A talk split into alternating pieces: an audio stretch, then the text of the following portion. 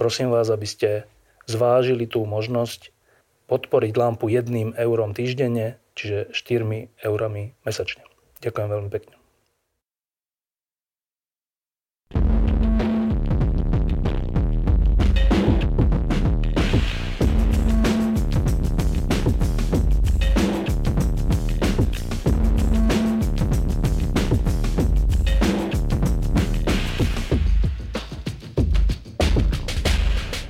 Žijeme teraz čas takých celkom veľkých dejín, eh, a to nielen v tých slovenských pomeroch, kde sú voľby a vláda a protesty a všeličo, a kauza Bašternák, ale aj e, takých európskych, kde je referendum o Británii, ktorá odchádza a neustále vidíme nové a nové teroristické útoky. E, svet sa všelijakým spôsobom hýbe.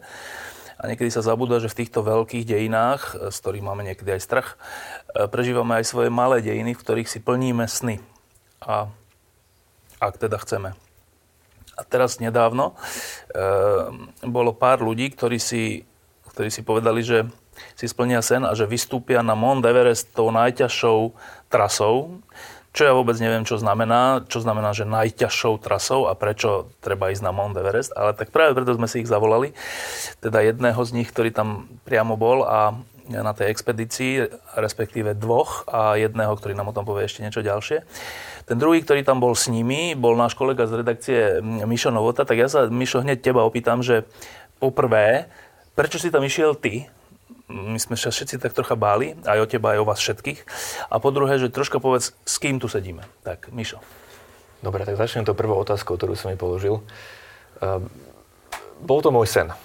Preto som tam chcel ísť, chcel som vidieť ten kopec aspoň od spodu, keď mi bolo už dlhé roky jasné, že asi nebudem ten, ktorý sa bude na ňom štverať. Ale ten pohľad, vidieť ho, eh, čo sa nám vlastne podarilo jeden krásny deň spolu s Janom Aderasom, ktorý je tu s nami, eh, bol pre mňa takým tým naplnením toho sna. Ja sa vtedy priznám, že som mal eh, slzy v očiach, keď som prvýkrát videl Mount Everest v diálke. Vedľa neho Loce, druhú 8 tisícovku. A e, tento sen sa mi ešte tak ako viac rozšíril a, a naplnil priamo až v základnom tábore, kde som vlastne bol aj so zvyškom expedície, z ktorých nás tu vlastne reprezentuje e, Vlado Štrba. Tak e, Vlado Štrba a... Jan Maderas. A Jan Maderas, tak. E, tak začneme Janom Maderasom, s ktorým ste boli v tom základnom tábore? Mm-hmm, áno, spolu. Dobre, tak ty si tam bol ako vyslanec našej redakcie plus ako človek, ktorý si plní svoj sen. Jan Maderas tam bol ako čo? Ja som si tiež istým spôsobom plnil svoj sen pretože aj som o tom tak písal. V podstate išlo o to, že som mal veľmi dobrého vysokoškolského učiteľa geológie, ktorý nás učil geológiu sveta, docent Rudomok. A ten v podstate bol v niekoľkých slovenských alebo československých a slovenských expedíciách v Himalajach. Na tej jeho poslednej v roku 84 bol vlastne súčasťou toho úspešného týmu, kedy Zolodemian s Juzekom Psotkom vystúpili aj na vrchol. A on tam robil taký ten odborný cieľ geologicky. No a keď nám o tom rozprával na prednáškach, tak tiež to tak vo mne rezonovalo, dá sa povedať, tak pomaly 30 rokov. Táto myšlienka sa niekedy pozrieť a zrazu sa tá myšlienka začala veľmi blízko približovať k realite, keď ma oslovil zase môj trošku mladší spolužiak, Vlado že idú na Everest a teda, že či s tým môžeme nejakým spôsobom e, niečo urobiť a či by mohli so mnou vrátať ako s geológom do Slovenskej akadémie vied, ktorý by tam mohol robiť takú tú záštitu odbornú. No, iba kratočká otázka, že e, tak laicky, že no čo už sa na v základnom tábore e, Mount Everestu, teda v Himalajach, dá geologicky zistiť, však tam už bolo toľko tisíce a tisíce geológov a neviem čo, že sa mi to zdá, že nebolo to iba taká, taký výlet? E, nedá sa to tak povedať. Samozrejme, zistiť sa tam dá. Nebola to, neboli samozrejme možnosti na to, aby sme tam mohli robiť úplne seriózny vedecký výskum. Nakoniec na to nebol ani žiaden projekt a všetko sme si platili sami. Takže z tohto hľadiska sa to dá považovať za výlet. Ale zase doniesli sme horninové vzorky, ktoré tu potom môžeme neskôr počas e, relácie ukázať. E, donesli sme vzorky z, zo steny a, a dá sa povedať, že aj z vrcholu Everestu, ktoré sme ale teda našli v tom základnom tábore.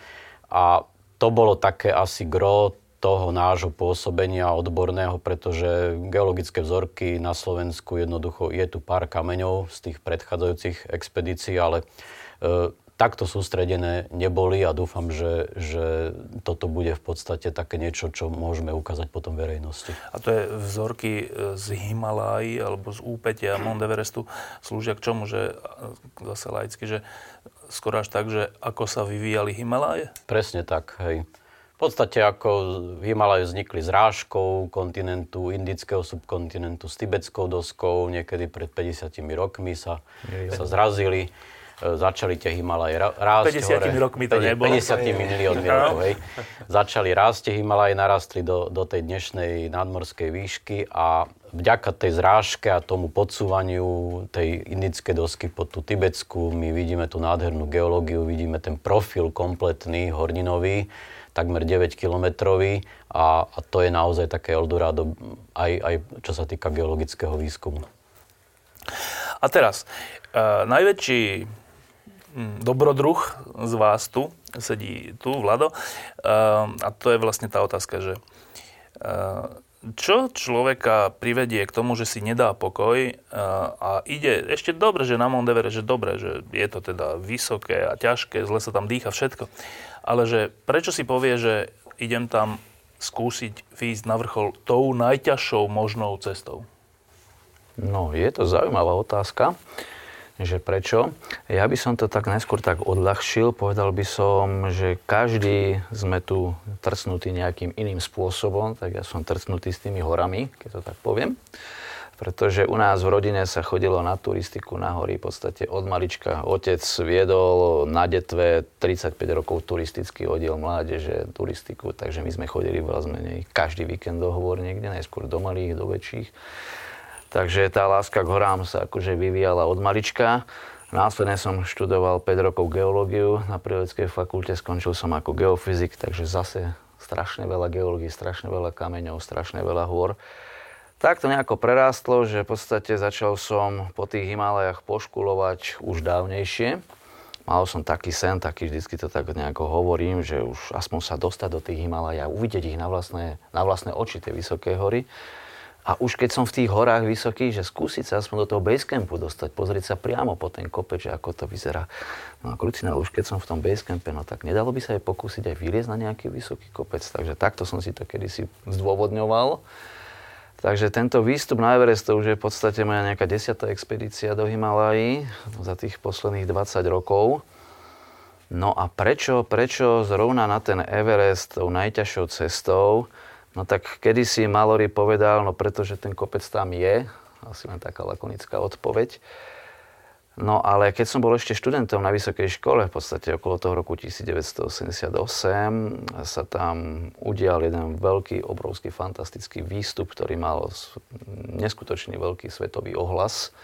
Bohužiaľ skončil následne obrovskou tragédiou, keď po do vylezení na vrchol Jozef Just a ostatná štvorica pri zostupu niekde zmizli sa, niekde stratili, takže v podstate tento, táto cesta, tento kopec nejak tých, od toho 88 roku u mňa to rezonovalo stále nejakým spôsobom, ale samozrejme pokúsiť sa vyliesť jednu z tých najťažších ciest na Everest, pretože tých ťažších je tam niekoľko, ale suverene je považovaná akože Boningtonová cesta jednou z tých tip-top ciest, bola vyrazená v roku 1975, v podstate veľkou, veľkou anglickou expedíciou, ktorá čítala nejakých 14 lesov, vyše 20 výškových šerpov mali, takže proste to bola armádnym spôsobom riešená expedícia, aby sa dostali.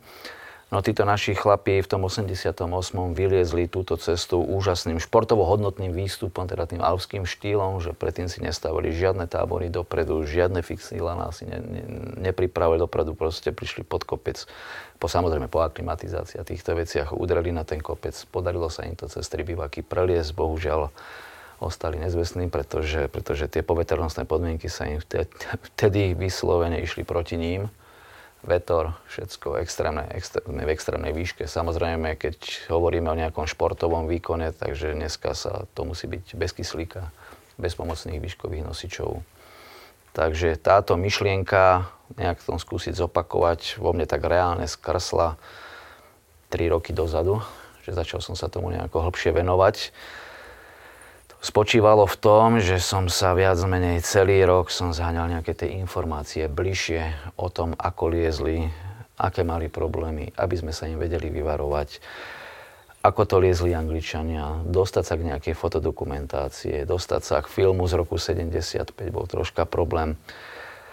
Takže e, v podstate prvý rok som len tomuto venoval, takejto príprave. No a následne, už keď som to mal nejako tak v hlave uležané a hlavne psychicky vysporiadané, pretože na takú cestu musí, mať človek, musí byť človek v po tej psychickej stránke byť absolútne vyrovnaný, pretože sa ide, ide do niečoho veľmi náročného a mm, podstate do veľmi rizikovej oblasti, pretože sme na najvyššom vrchu sveta, v ktorom sa hovorí, že už to nie je 8 tisícovka, je to už 9 tisícovka.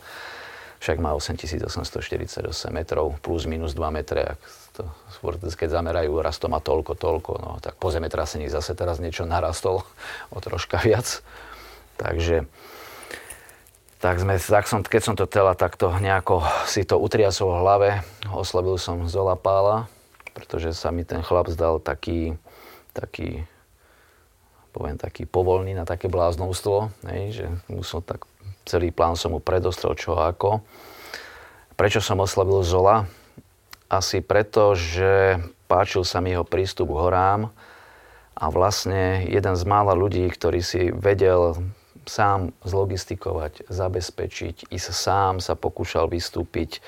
Pokúšal sa teda v Pamíre, v bývalých ruských horách, teda sovietských horách, lebo dneska je to po všetkých tých republikách porozhadzované. Snažil sa urobiť snežného leoparda, to je akože vystúpiť na všetky 7000 metrové vrchy a ešte si dal taký, taký cieľ, že chcel napodobniť jedného špičkového kazaského lesa Denisa Urubka, ktorý dokázal tie, týchto 5 kopcov urobiť za 40 dní. Tak toto sa Zolo podujal. Samozrejme, keď sa s Rusmi vyjednáva, treba ako všetko riadne nalogistikovať a toto bol ten moment v podstate, ktorým sa mi Nazolovi ľúbil, že vedel si to urobiť sám, vyraziť sám, vymyslieť sám, že to bol taký parťák. Aj, to, aj to zvládol?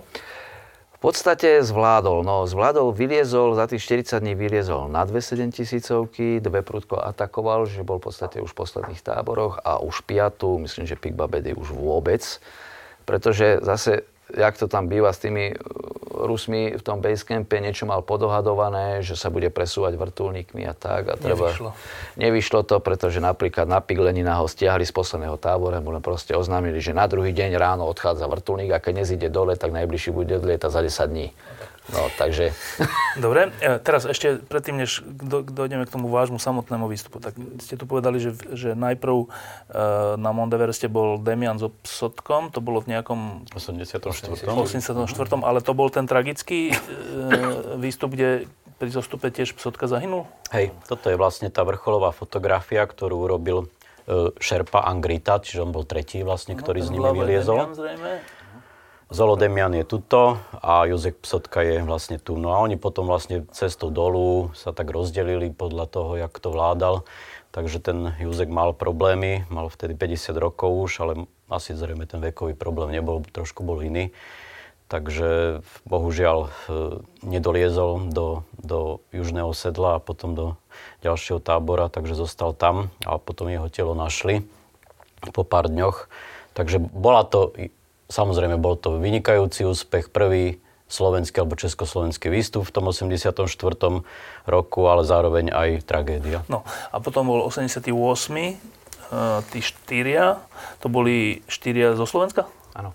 No ešte takto, ešte v roku 1987 pôsobila na Evereste v podstate veľká expedícia, ktorú viedol Ivan Galfi.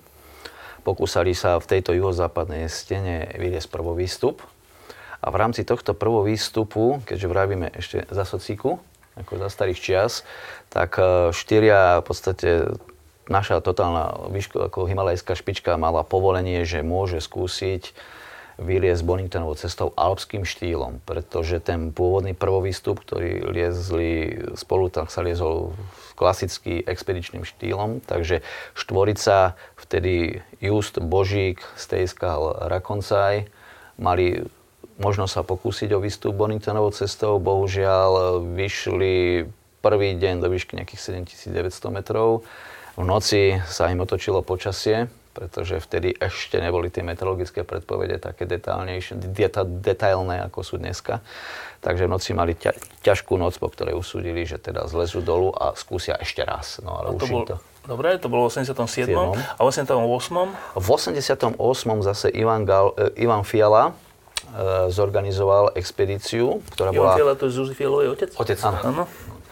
E, zorganizovali novozelandsko-slovenskú expedíciu, kde e, novozelandská časť v podstate zaplatila permit, naša slovenská časť mala na starosti materiálne zabezpečenie a v podstate tam pôsobila táto štvorica, štvorica už iba slovenských, to bolo iba slovenskí lesci. To jest? To je Just, Božík, Becík, Jaško.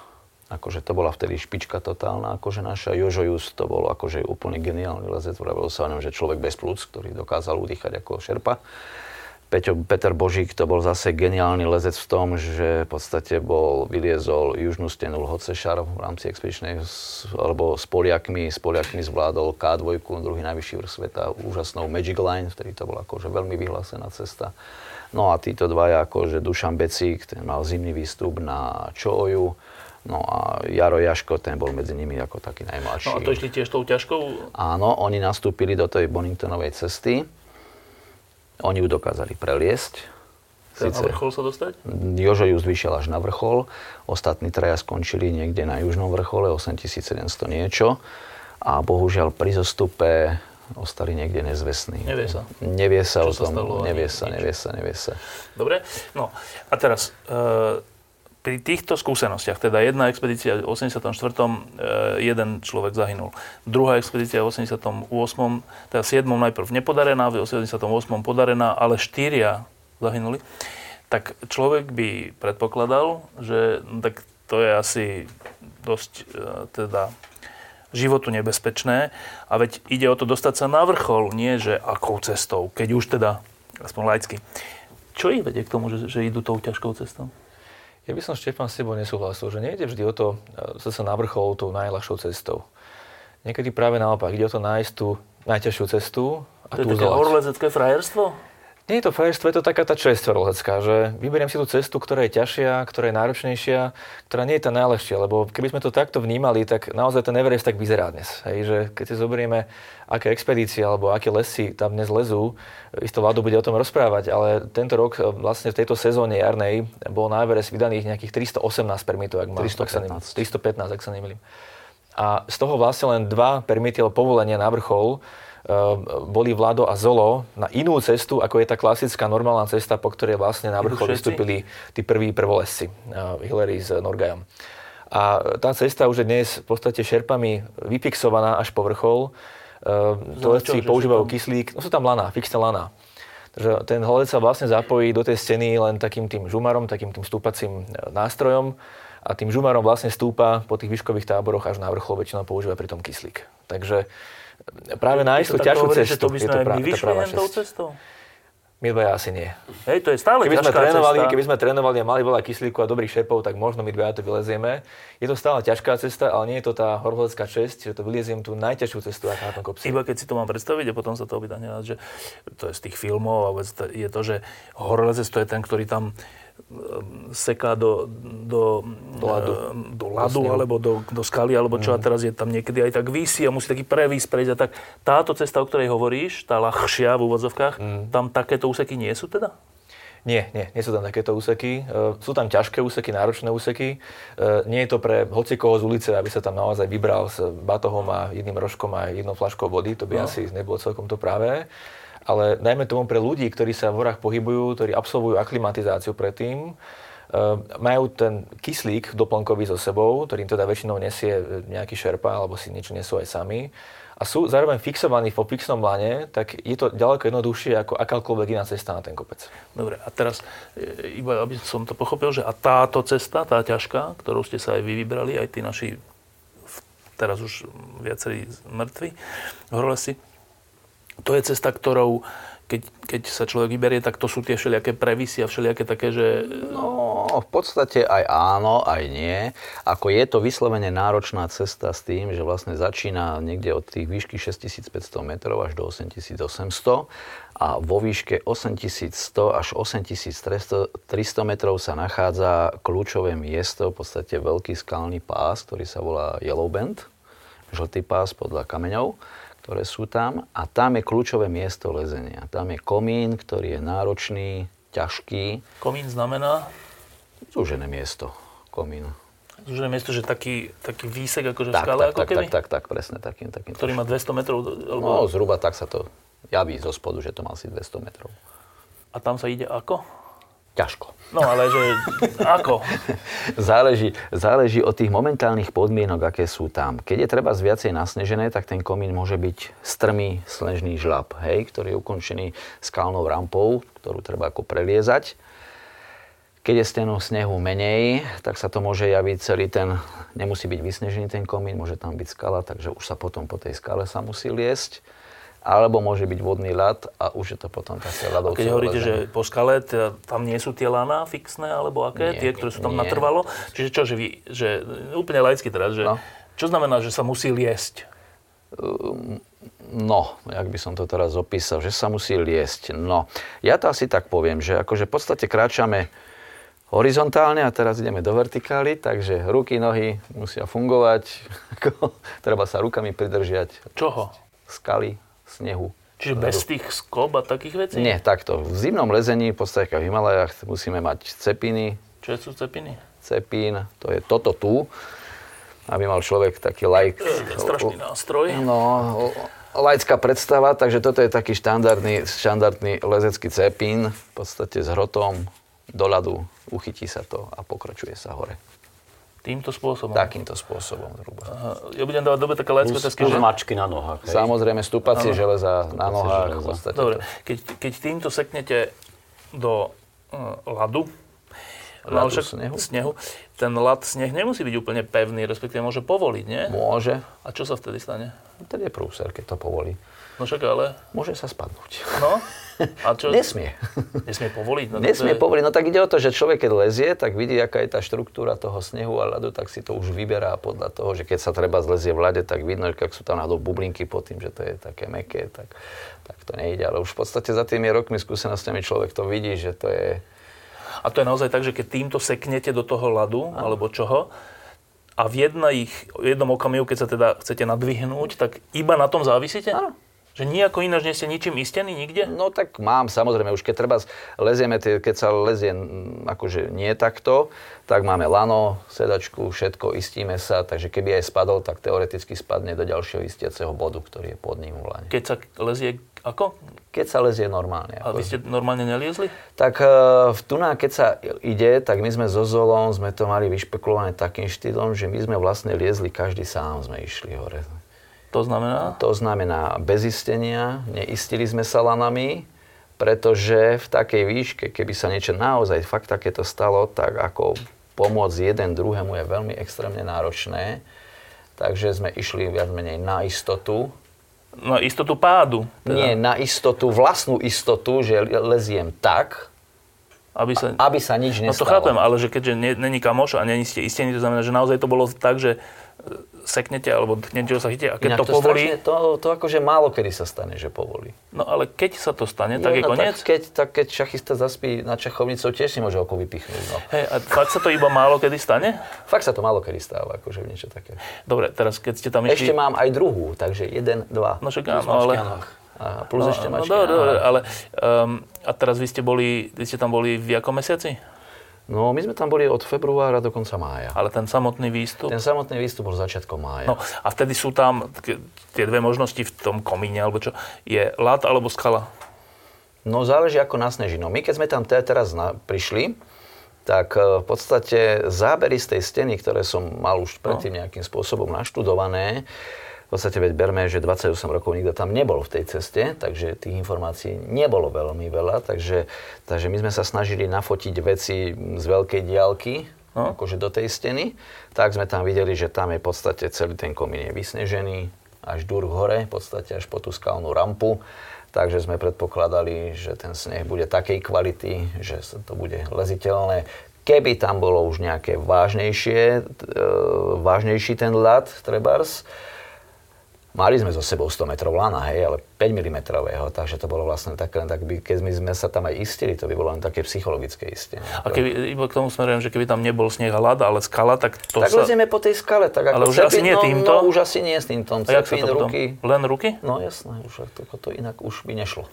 Lebo je, je, mne to stále príde ako tie filmy tých amatérov ruských, alebo ktorí to robia, že sú na tom mrakodrape a pod sebou úplne teraz sa držia iba tak, nie, že to ako- tam takéto situácie potom sú, alebo nie sú? Uh, istotne nie sú. Hej, akože v Himalajach sa bavíme o niečom inom, akože skalné lezenie v Tatrách, v Alpách, ja neviem, v Patagónii, hej, to sú, to sú skalné kolme, previsnuté, s- 100-metrové dĺžky, hej, ktoré sa lezú, kde už treba mať tú lezeckú techniku, No. akože vyslovene namakanú a to sú akože vyslovene špecialisti chalapy, ktorí takéto veci dokážu liesť, takže Čo Everest je nie tak? Everest nie je taký. Predstavme si eh, Himalaje, kopce, sneh, v podstate zhruba 80 až 90 výstupu je viac menej, sa na tie kopce sa ide viac menej o paličkách, treba keď tak poviem úprimne, hej, sú to svahy, ktoré majú 30, 40, 50 stupňov. A potom ten... A potom už keď príde skalné lezenie nejaké, keď sa tam niečo také objaví, no tak sa to už musí liesť. Ono samozrejme, ako tie steny sú tam takisto, aj kolmé steny sú. Ale tie sa obchádzajú, Ale tie sa obchádzajú, alebo teda v tej výške už technicky by to bolo možné, ale praktického, z fyziologického hľadiska liesť takúto stenu by prakticky nebolo možné. Navyše bez kyslíka. Až- bez kyslíka. No, dobre, tak teraz, teraz ešte sa vrátim do základného tábora, alebo Mišo.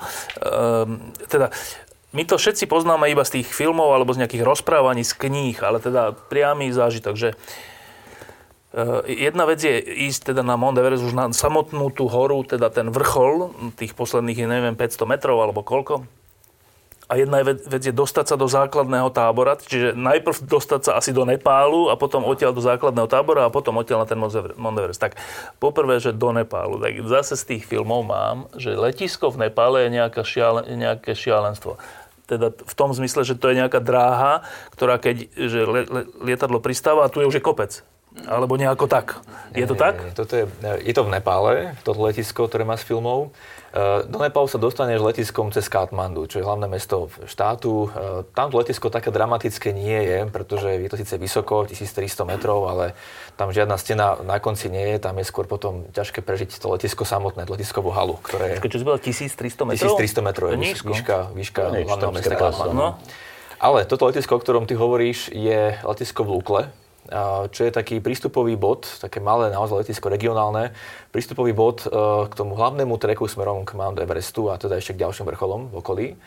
A tam je teda naozaj tá dráha e, dizajnovaná takým spôsobom, že ide do kopca. Poprvé je veľmi krátka, to znamená, že tam môžu pristávať iba isté typy lietadiel, väčšinou turbovrtulové, ktoré samozrejme hneď po pristáni dosadnutí na dráhu musia okamžite brzdiť a teda na konci spraviť takú ako prudkú zatačku do toho, do toho šmik? letiska. Taký Skoro šmik až. pomaly, áno. To dráha má len 500 metrov 500 na dĺžku no. a má sklon 12 stupňov, 12 až 14 stupňov. Že sa pristáva tak, že akože do Pristáva do výšky? kopca. Do kopca, do kopca, áno, do A, kopca. vôbec? do kopca. To, No to, je akože klesá to potom zase stúpa? Áno. Celá dráha začína, tam je pod tým taký skalný zráz, niekoľko sto metrový, čiže sa treba trafiť hneď tým lietadlom vlastne na začiatok dráhy a ešte aj do kopca. To je to, je to umenie. Vôbec to pristátie je veľmi dramatické. Už len tým, že vlastne letíte, e, pozeráte sa v podstate na tie mraky, vidíte celý ten hreben tých Himalaj pri sebe, ak sedíte na správnom mieste lietadle teda. No a zrazu lietadlo začne ako pikovať dole. Do, sme mali teda to šťastie, sme mali takú hmlu, mraky do tých mrakov a v jednom bode som teda pozeral z okienka von a vidím, že kúsok od kríla toho lietadla, ktoré som videl, sú, nie sú skaly, sú stromy. Hej, tam ako les. A naozaj, aký by ste boli, že, že 10 metrov od toho lesa. No a bol tam hľad, tak nebolo vidieť tie detaily tej cesty, ale zrazu len teda lietadlo sa stočilo takým ako prudkým, ako, takým, takým vývrtom dole a, a pristávalo. A vlastne to len vidíte okolo seba zrazu domy a, a, a prudké teda brzdenie tých motorov, ktoré sa pustia do opačného chodu, aby teda čo najskôr ten, ten kopec ubrzdili. No a počkaj, a teda to znamená, že keď chcete ísť na Mount Everest, tak najprv musíte pristáť v tom Katmandu, áno? Áno. To ste Tak- asi všetci tak býva, pristáli, áno. potom si musíte zobrať iné lietadlo na to, na to druhé Lokálne letisko, to ste všetci absolvovali? Áno. Čiže aj toto hrozné letisko ste všetci absolvovali? Áno, aj ste sa báli? No aj tam aj späť. Vy ste sa, dva ste sa báli a vy ste sa nebáli, čo? Tak ako, No, lebo treba, však dô, jasné, treba dôverovať pilotom. Treba ísť na najhoršie letisko vždy, však to je jasné. No, No inak je to všeobecne považované za desiaté najnebezpečnejšie Na svete, letisko. no, svete. ja desiatich, to jedno z desiatich, dokonca Jedno z druhé niekto hovorí. No. Druhé, no. No. E, teraz, e, dobre, tak šťastne vývrtkou a šmikom pristaneš v... Kde to je? Lukle? Lukla Lukla, to je volá? mesto? To je, to je taká Také mestečko? Alebo no. Dobre. A, a, a odtiaľ? No, tam si nájdeš svojich e, šerpov, ktorí ti e, nesú väčšinou časť tvojho nákladu, e, ktorý sme úspešne našli. Zoberieš si svoj denný batoh na plecia a vydáš sa teda Pešo? pešou, pešou cestou do Namče Bazaru, čo je taký ďalší Nejaký bod tábor alebo tak? To je mestečko, to je hlavné mesto vlastne toho Tam národa. nejdu šerpov. auta, tam není cesta ani nič? Nie, tam sa dá iba letecky a pešo. A Ešte aj teda tam na by sa dalo a na letecky? Somároch.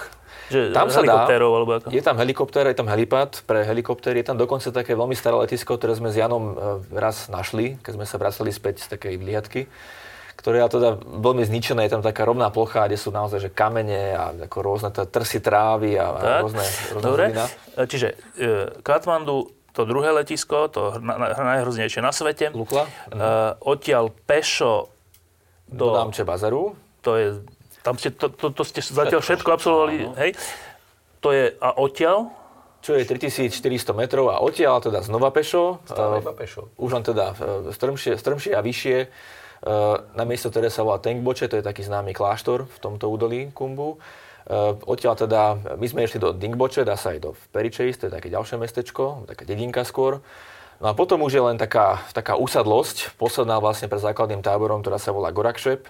No a za ňou sa už No vlastne a stúpa toto do časovo tábora. popíš? Časovo? Rozprávame približne o e, 8 dňoch, Jano, ak ma pamäť neklame. 8 Čiže z dní. toho druhého letiska sa ide 8 dní do základného do tábora? základného tábora s tým, že tam ale e, musíš mať nejaké prestavkové dni, pretože sa vlastne tvoje telo potrebuje No, prispôsobiť. a to je výške. ďalšia vec, že to druhé letisko je v akej výške? 2800 metrov. To je 2008, to už je vyššie ako Gerlach. Ako Gerlach, Že? Uh, a odtiaľ sa presúvaš do akej výšky? No, ten, ten prvý úsek, ktorý má 2 dní e, s jedným prespaním, je do Namče Bazar. To je 3400 a nejaké drobné. Tisíc, no, 600, 700 metrov, dobre. Tak, a potom sa stúpa do 3800, to je, to je Tengboče. Z Tengboče sme išli do, do, do Dingboče, čo je 4200, 200. 100, 200. Odtiaľ do uh, Gorakšep, čo je uh, 4000, 5100. 5100, áno, na 5000, áno. A odtiaľ základný tábor, ktorý je 5300. Čiže z 2800 sa musíte dostať do 5300, čo je 2500 metrov Tak, za 8 dní. áno, s tým, že máme 2 dní, my sme mali teda 2 dní voľna. No a teraz, to neviem, kto z vás mi vie povedať, že, že za 8 dní e, rozdiel výškový 2500 metrov sa aspoň nezdá až tak veľa, že však čo, však, však niekedy ideme v Tatrách aj 500 metrov za jeden deň, alebo tak, že prečo, prečo musia byť tie prestávky? No, to je, to je vlastne kvôli tomu obsahu kyslíka. Čím, čím vyššia nadmorská výška, tým nižší obsah kyslíka. A to 8 dní nestačí takto, keby som stále išiel v kuse? E, takto, v tých 5000 metroch, nad 5000 metrov je už len 50-percentný obsah kyslíka vo vzduchu. To Porovnaní znamená, tu. porovnaní s, tu s nami, hej. E, Zhruba také tie prvé e, nejaké prejavy tej, tej výšky je cítiť už nad tých 3300-3400 metrov, ale hlavne možno na tých 4000. Čiže Počkajte, ja som bol v Taliansku v tých, tých e, Dolomitoch, No. no. tie červené krásne kopce. A tam je jeden taký kopec, ktorý sa volá Marmoláda, ktorý je vysoký, ja neviem, na 3000 metrov. 3300. 3300. hej. A tam nás zobrali, v, ne vlekom, ale teda lanovkou a tam sa normálne lyžuje. A keď som sa dostal hore, a nič som necítil. To ešte nie je, tá výška ešte nie je taká ukrutne dramatická. Ako Ani- tých ale že 4000. nič. No veď čak, hej, tak ako, to môže byť v poriadku, akože to je akože ten prvý moment. Ale keď by tam človek ostal prespať, ostal Ja, že ten prvý dlhšie, moment môže byť v poriadku. Aha. Áno, to až sa to začne sa troška neskôr zobrazovať. Sa to My volá, sme, že... hej, my sme v podstate museli byť pripravení na to, my dvaja, hej, alebo teda traja ešte, ešte s, vlastne s Romanom, ktorý bol s nami, že strávime v, tom základnom tábore dva týždne, hej, v tých 5300 metroch. Ako ono by sa to dalo samozrejme výjsť možno za 5 alebo za 6 dní hore, ale už by tam bolo riziko toho, že sa nedostatočne aklimatizujeme, že nám bude zle a že sa na nás prejavia všetky prejavy tej výškovej Vy ste išli spolu tú, tú išli spolu, cestu? áno, áno. A keď ste išli z toho 2800, z toho letiska až Vy ste niečo pocitovali sub- subjektívne? No, za seba hovorím, že áno. Fakt? Ja som cítil už eh, v námče bazar, také ako prvé príznaky výškovej choroby, kde som mal ako, síce veľmi mierne, ale teda nejaké bolenie hlavy, ktoré sa lieči väčšinou iba nejakým eh, buď acuprínom alebo v nejakým teda... V takýmto... Koňačikom. Koňačikom by sa takisto dalo riešiť, ale to už je To, rizikovejšie. k tomu sa hej dostaneme. K tomu sa dostaneme. To- dokonca lokálne ľudia nevedia. Ty si no. začal pocitovať čo, že, že nejaké máš závratie, alebo v tom zmysle? Nie, skôr ma bola hlava, ako klasická migréna, hej, ktorú ja vždy cítim, keď dosiahnem veľmi rýchlo nejakú výšku. Tam bol ten skok pomerne rýchly, keď to tak nevyzerá, keď to tak matematicky rátame. Neskôr som už našťastie nemal akoby e, nejaké bolesti, nejaké ako akútne príznaky výškovej choroby, ale Jano a ja sme teda pocitovali tú výšku veľmi intenzívne tým, že sa... Keďže nie ste horolezci. Nie sme horolezci, nie sme ako trénovaní a to... Jednoducho telo nevládze. Hej, Tak. ako, urobili sme tam výstupy na dva kopce, ktoré mali výšku okolo 5600 metrov, Čukungria a Kalapatar. Už mimo tých- tej- Už, toho presunu. Nie, v rámci, V práve rámci že v presunu, rámci, v rámci v rámci tej aklimatizácie. Že sme urobili niečo vyššie, potom sme sa vrátili nižšie, prespali sme, oddychli. To na schvál? To malo byť? Áno, áno. Je to sa tak je odporúča, predpísaná To sa tak odporúča. áno, áno. No a, a tam človek vlastne zistí naozaj na tých 4,5 alebo 5 tisíc metrov, že, že chceš ísť, ale jednoducho to telo ťa nepustí.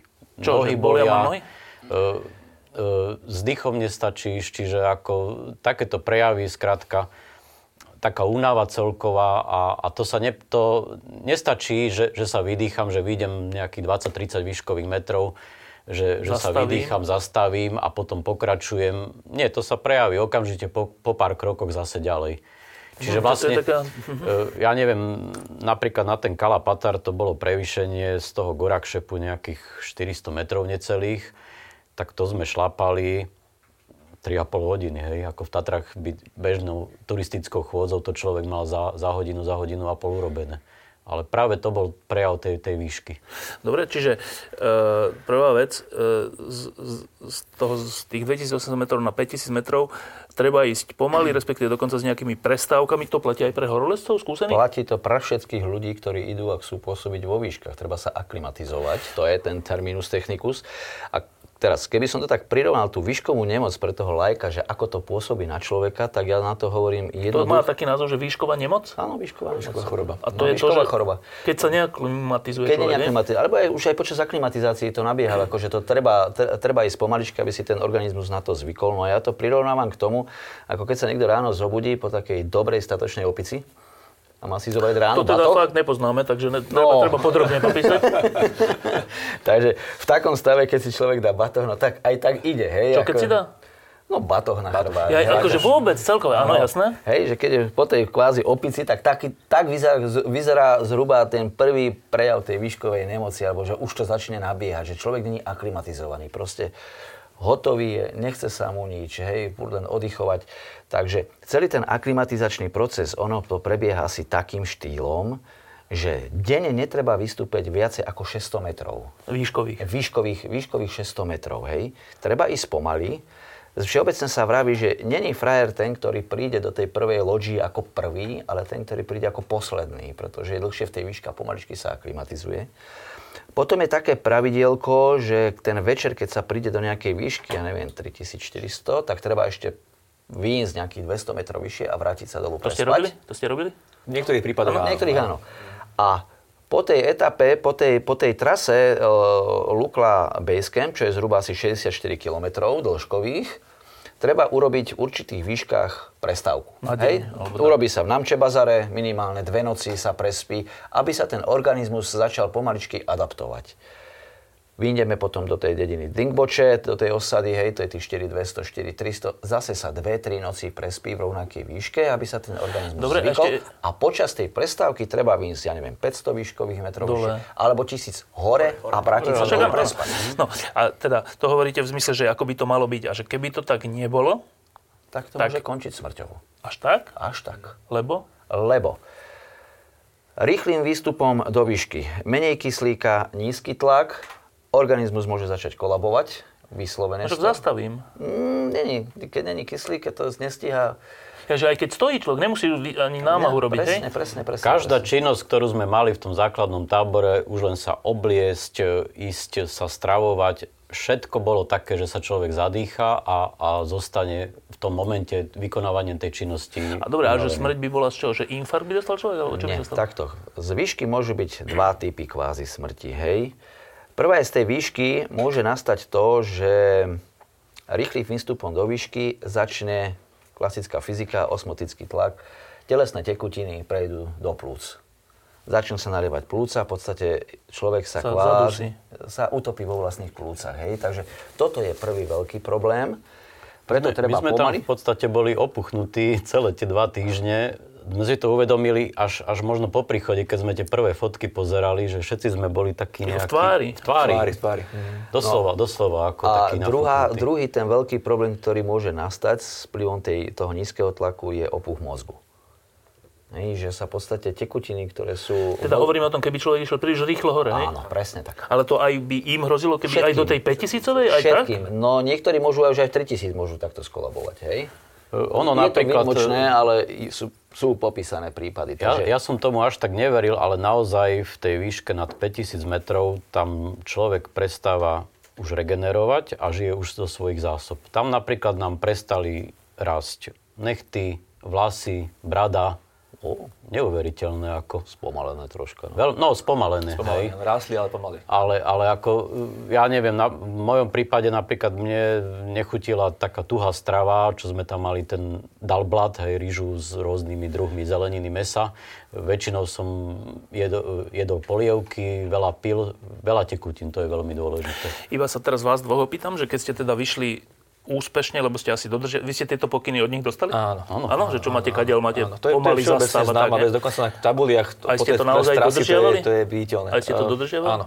No, a keď ste teda vyšli do tých 5000 metrov, tak um, nemá veľa ľudí skúsenosť s výškou 5000 metrov, lebo je nejaké miesto, na, obývané miesto na svete, ktoré je vo výške 5000 metrov, neviem, je? Niekde v Peru alebo kde? Není? Není? Asi není. až tak nie. tak, čiže skoro nikto nemá túto skúsenosť. Uh, je to nejaký iný pocit? Keď už si tam? Vš- Všeobecne nie. Ako človek má pocit, aký bol v zimných Tatrách. Ako nie je tam nejaký zásadne iný pocit, ale uh, on sa to prejaví najmä na tej aktivite. Presne ako hovorili áno, že tam stačilo ísť, výjsť zo stanu, prejsť 20 metrov do jedalenského stanu, uh, ísť si nabrať do termosky trochu teplej vody. Človek sa vrátil späť do stanu a bol zadýchčaný, ako by prešiel neviem, v Tatrách 300 metrov hej, výškových.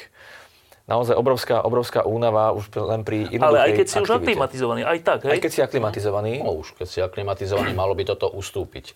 Pretože aklimatizácia je vlastne čo? Ehm, pri tej aklimatizácii No, potrebujeme... že neustúpilo. To, on bol krátko ešte. Krátko. Aha.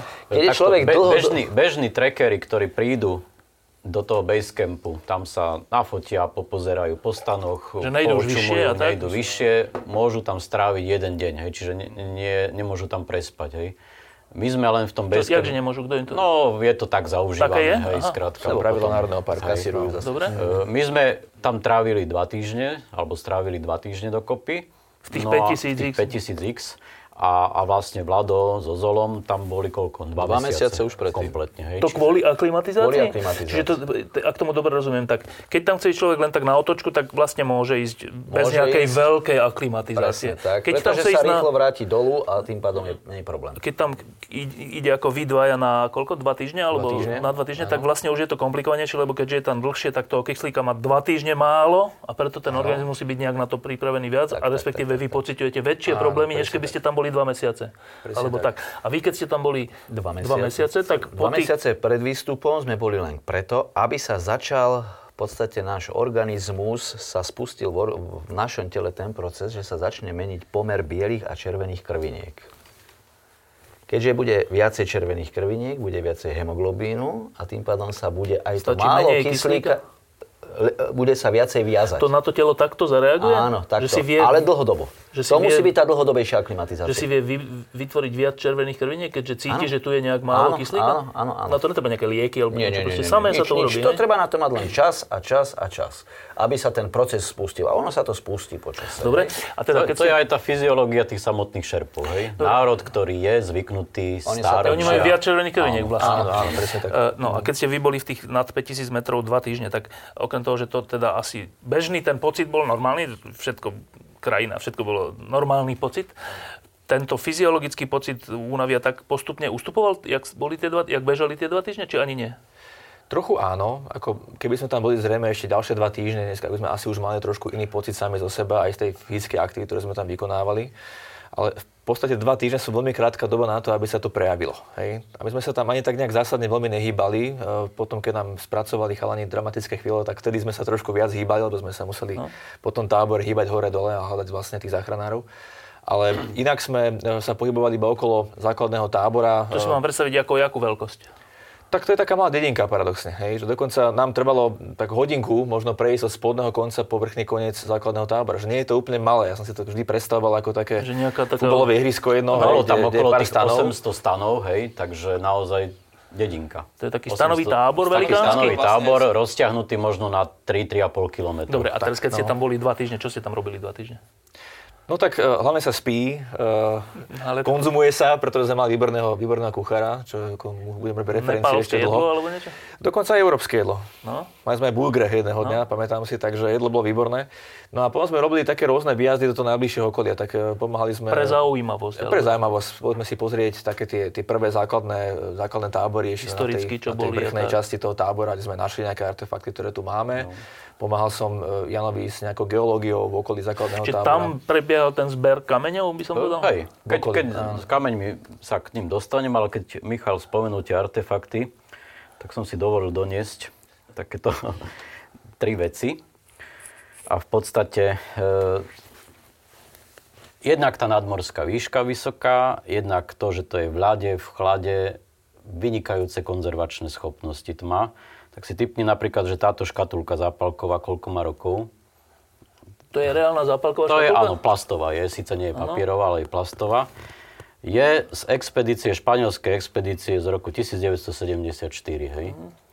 Takisto, rokov, no? takáto ružička, hej, Španieli tam možno aj nejaké ešte mali svoje... To je z umelej hmoty, alebo to je reálna? To je, to je umelá hmota, hej. A, a napríklad toto, to bol nejaký multivitaminový preparát ešte aj s olympijskými kruhmi to som tiež našiel, že to bola 1900? európska e, expedícia Nemecka z roku 72, čiže v pamätnom olympijskom roku v Mnichovskom, hej. A vy ste tam robili takúto akože takú no, upratovaciu čatu, uh, alebo čo to? Našťastie, hej, ako ten tábor je pomerne dobre uprataný, Michal tu má ešte My sme robili vlastne no. archeológiu tak trošku, to je také vtipné, že nás to bavilo uh, hľadať medzi tými zbytkami, tam je obrovský odpad po tých starých expedíciách, dnes sa to už prísnejšie berie, upratuje sa po tých expedíciách, aj my sme museli po sebe upratať. E, našli sme ešte taký kúsok e, horolezeckého lana, ešte taký ako starší typ z roku 74.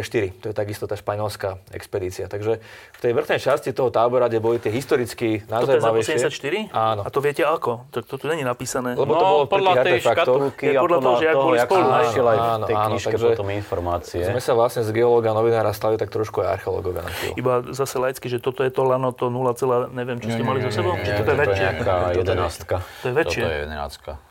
To je... 11, dobre. 11 mm, no, teda tak. Um, teraz, vy keď ste prišli do toho um, tábora, mm. oni už i boli na ceste hore, či ste sa tam aj stretli?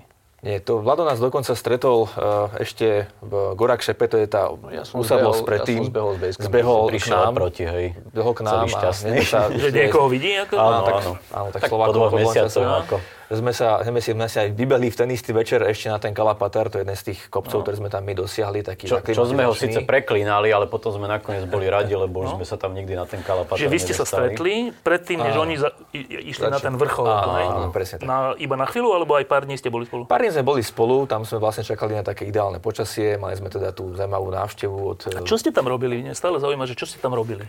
Tie 2-3 dní, keď sa no, nič nedeje? Napríklad sme mali veľmi zaujímavú návštevu, v e, jednu teda veľmi významnú horoleskyniu, ktorá sa volá Lydia Brady e, z Nového Zelandu, ktorá z toho okolností bola súčasťou... Čomu smeruje, že mali ste návštevu dámskeho charakteru? No, vysvetlím k tomu, že teda táto dáma je historicky významná tým, že bola teda prvá žena, ktorá vyšla na vrchol Everestu bez kyslíka a zároveň bola paradoxne súčasťou vtedy tej československo-novozelánskej expedície Ivana Fialu. Takže ona vlastne poznala tých štyroch našich. Staršia pani? Ktorí tam zahynuli. Staršia pani, to, to povedal na tú otázku. Áno ktorá má už 60 rokov, aj viac. No, menej 60. má. Troška menej. Vtedy mala 86. 86 mala 26, 26 rokov, no, no, tak má nejakých 58. No. Tak smeruje na to 60. Áno. No, takže e, to bol veľmi zaujímavý rozhovor mhm. a, a, a takisto sme sa teda snažili plánovať tú cestu.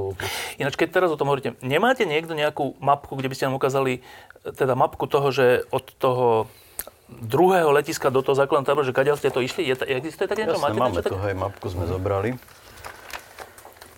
Ja si ju takto pripravím.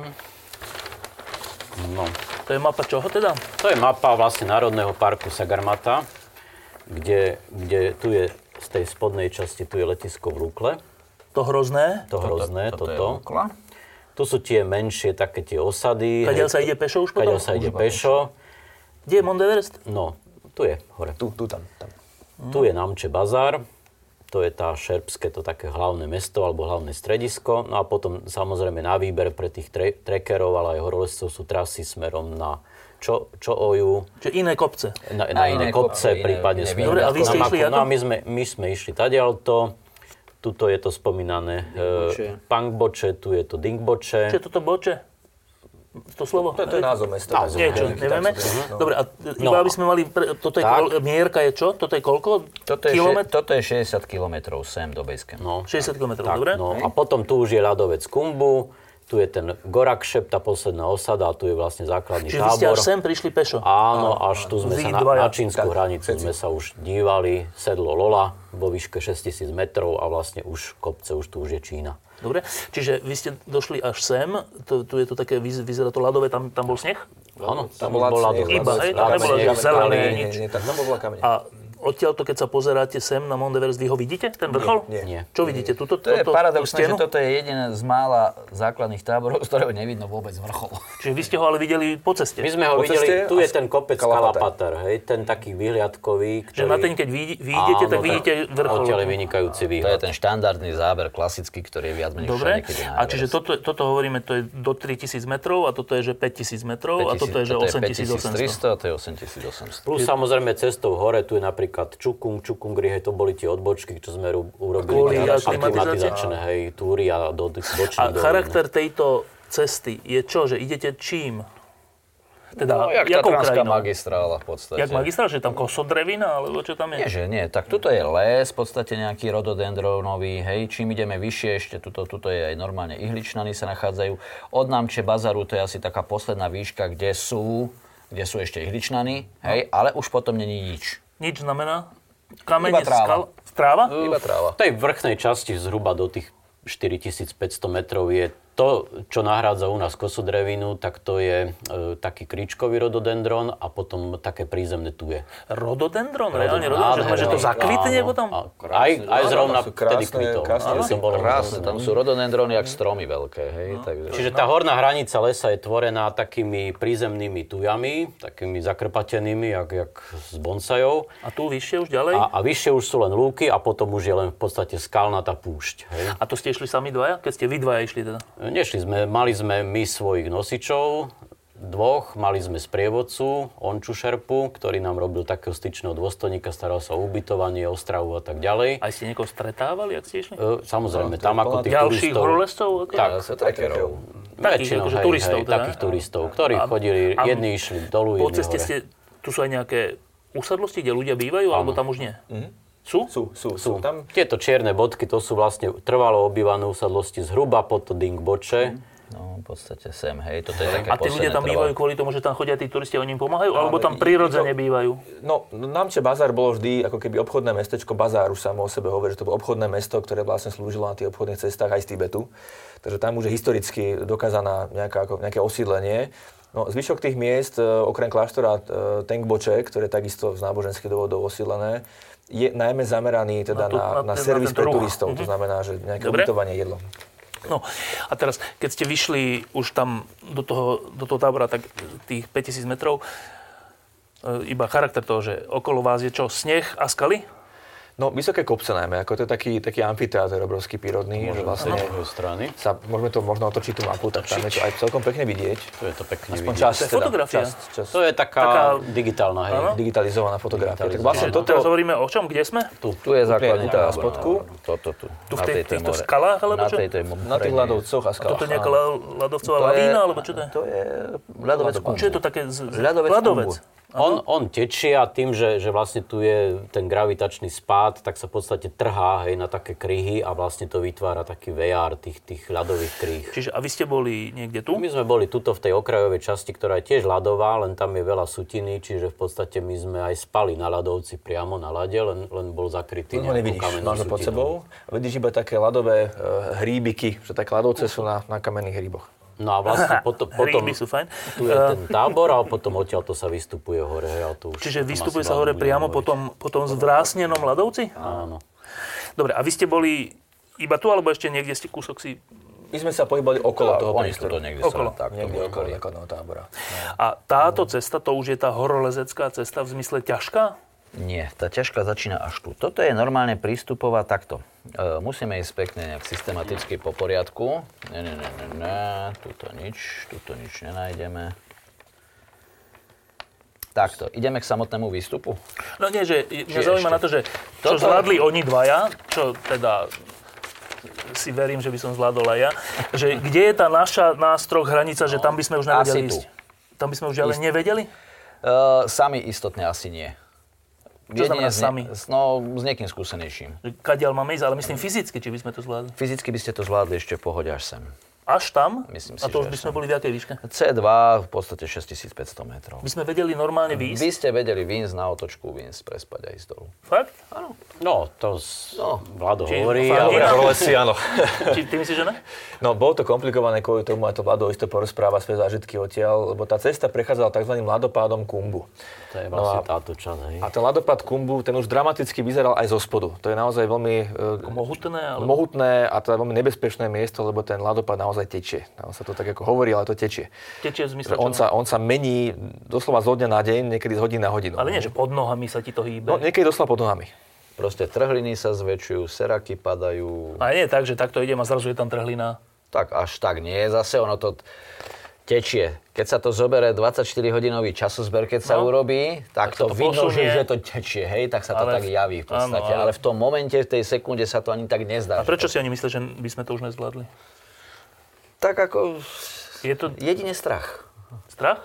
Strach z Skôr prekonávania rešpekt, trhlín. rešpekt pre prírodou. Uh, môžeš Vlado povedať tú svoju, ten svoj príbeh. Vy ste raz liezli hore cez ten ľadopád a vám sa trasa zmenila, keď ste sa vracli večer späť, že áno? No, to úplná akože už bolo zmenené. Proste No. popadalo, popadali seraky a už sa muselo ísť. Navyše, sezóna na Evereste bola posledné dva roky zavretá uh, kvôli tomu, že teda jeden z tých veľkých nehôd, ktorá sa stala, bola tá, že v tom ľadopáde na Šerpov, ktorí ráno, skôr ráno vychádzali do prvého tábora, spadol obrovský serak, ktorý tam, myslím, 16 Zabilo. ľudí Šesť- šesť- To je zabil. nejaký kus ľadu? To je kus ľadu, obrovský kus ľadu. To si Čiže treba predstaviť. tuto akože žije, myslím teraz Kusy, geologicky. kusy ľadu tak, ne? veľké ako, ako Panelák. dom, ako panelák. Hej, ako celá troj, Padne. padne.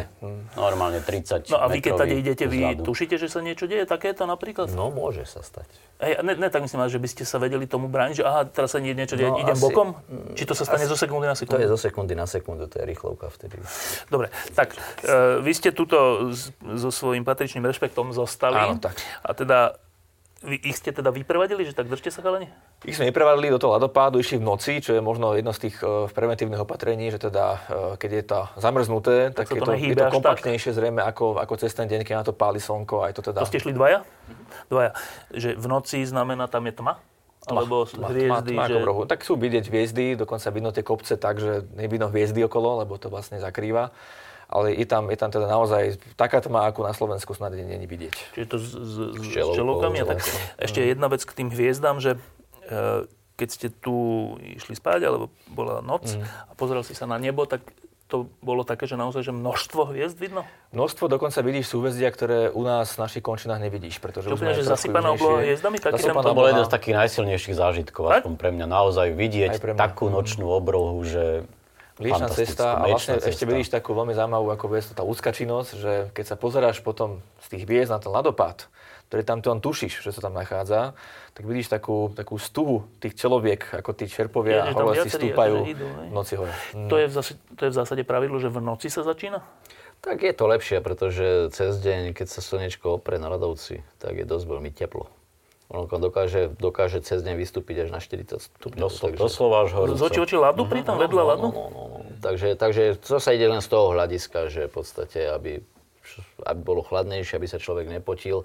Samozrejme aj z toho bezpečnostného hľadiska, že v noci by mal byť mrznúť. Čiže to pevnejšie. Malo by to byť pevnejšie, ale to je také, také mystické pravidlo, pretože tam ten serak sa hýbal deň, noc, hockedy no, noci zarachotil, lenže niečo spadlo, takže Takto, ten, ten rešpekt sme mali aj z toho dôvodu, že už aj počas dňa, alebo k večeru, alebo ráno, stále bolo počuť nejaké pády serakov z tých okolitých Čo to bočných... nazývate serak? Čo to je serak? to je odborný To názov. je z francúzštiny serak. To je akože kus ľadu? Kus ľadu, hej, kus veľký kus ľadu, ktorý sa odchlípi, hej, od z toho ľadovcového nejakého jazyka a spadne dolu. A, a to bolo počuť a rachotilo to po celej doline tak, že človek aj v noci sa niekedy až bál, lebo spadol ten ľad, potom ešte bolo počuť, jak nejaké ska- skalná sutina rach, rachotí, že jednoducho či až nedoletí ku nám, hej, dostanú. No a teraz e, ešte, ešte k, takému fyzickej veci, že tu je teda cez deň teplo a v noci zima? No, tom no, minus 15, V minus noci 20. minus 15, môže byť kľudne aj viac. Tam je naozaj že veľmi krutá zima. Cez deň paradoxne, ja už, mne už sa stávalo na konci toho nášho pobytu, že som sa teda prebudil, vyzliekol z toho množstva oblečenia, ktoré som mal na sebe a behal som v krátkych rukávoch po tom tábore, 20 lebo bolo zrazu oblečenia. teplo. No 40 No. cez. Čiže aj 40? Kľudne môže byť aj 40. Nám fyzicky mal odfotené dokonca 40. úpal v druhom tábore, že áno. A v takej výške, keď je človek na slnku, to je ešte horšie, hej? Tam je menej tej, tej atmosféry. Ozónové to- vrstvy, áno, Čiže tam áno. vlastne treba byť strašne natretý a tak? Áno, veľmi veľa krému. to do- som dodržiaval? Dodržiaval? Jasné, okuliare s vysokým filtrom. Ja, tam aj oči môžu sa pokaziť. Najmä oči. Veľmi rýchlo. Oči môžu veľmi rýchlo odísť. Keď čo? No, od slnka môže byť vysoké UV žiarenie. Že keď človek nemá okuliare, tak by stratil zrak možno No, aj? no, zrak nie, ale tak dostal by snežnú slepotu. To je čo? Snežná slepota, no... Otvoria sa zreničky pri veľkom, keď nemá tmavé okuliare. Veľa svetla ide do oka a v podstate podráždi to očný nerv a je A problém. nevidím? No, tak nevidím. No, tak ako človek potom večer nevidí, ako bolia oči. Strašne bolia oči. Mali ste niečo? Režú oči. Režú oči, no. Nemali ste také My sme mali dobré okuliare všetci. Nie, ako takže- tie slnečné okuliare treba mať stále na ksichte, takže to ako bez toho to ani ne- nejde. Ani nejde. Dobre. No. Ehm, a teda tu v tom tábore, to znamená, že keď je cez deň teplo, tak si normálne oblečený e, v tej zime. Čo, jak ste tam boli, tu máme nejaké oblečenia, e, to sú oblečenia vás, ktorí ste išli Ako to hore, alebo aj vaše? Nie. Nie, to sú výškové. A vy ste mali čo, výškové. bežné? Tak my sme mali normálne také ako turistické trekové oblečenie s tým, že ja som tam aj, aj takisto aj Jano sme chodievali no aj v nohaviciach, v nejakých turistických topánkach. Čiže tam ešte potiaľ sa mikinách, normálne, ako keby v. Tatrách. Akoby Ako áno, akoby áno. Tak, hej? Dobre, a teraz keď sa ide už vyššie, tak toto, toto červené, tieto topánky, to, čo ty tu máš, Mišo, vedľa seba, to, sú, va- to, to je to, čo ste mali vy na sebe? Áno, to už je v podstate to. To je taký skafander skoro. No nie, Ťažké to je ináč dosť aj. No ani nie, v podstate... Čo to je? To je paperové? Paperové. Akože papier je najideálnejší, najideálnejšia látka, alebo najideálnejší materiál proste do tých výšok, do zimy, do chladu, takže paperová bunda, paperové nohavice. To je spojené? Či to... Nie, nie, nie, nie, to je samostatné toto. Dobre. Hej, trebárs. Potom treba mať, ja neviem, no výškové topánky, ktoré sú vlastne dvojité, aby Toto je človek... drahá vec? No to je dosť drahá vec. V podstate bunda cca 800 až 1000 eur. To je, nejaká špeci, to je nejaké špeciálne páperie? Alebo nejaké špeciálne No, to... to- zošité? Alebo... To papier je zvyčajne nejakým spôsobom impregnované, aby neťahalo vlhkosť na seba. Je to aj látka. V podstate dneska tie membránové látky, kadejaké sú, že No. Pustí podvon, nepustí nuka vodu, takže to je zase z toho, preto je to také drahé. Dobre, čiže to je, to, to je čo sa týka oblečenia a to je... Toto sú čo? No, to sú také klasické, klasické výškové topánky, vlastne kvôli tomu, aby človeku neomrzli tam nohy, takže keď oni sa skladajú zvyčajne z dvojitých, jednoducho je ešte jedna papuča, keď to otvoríme.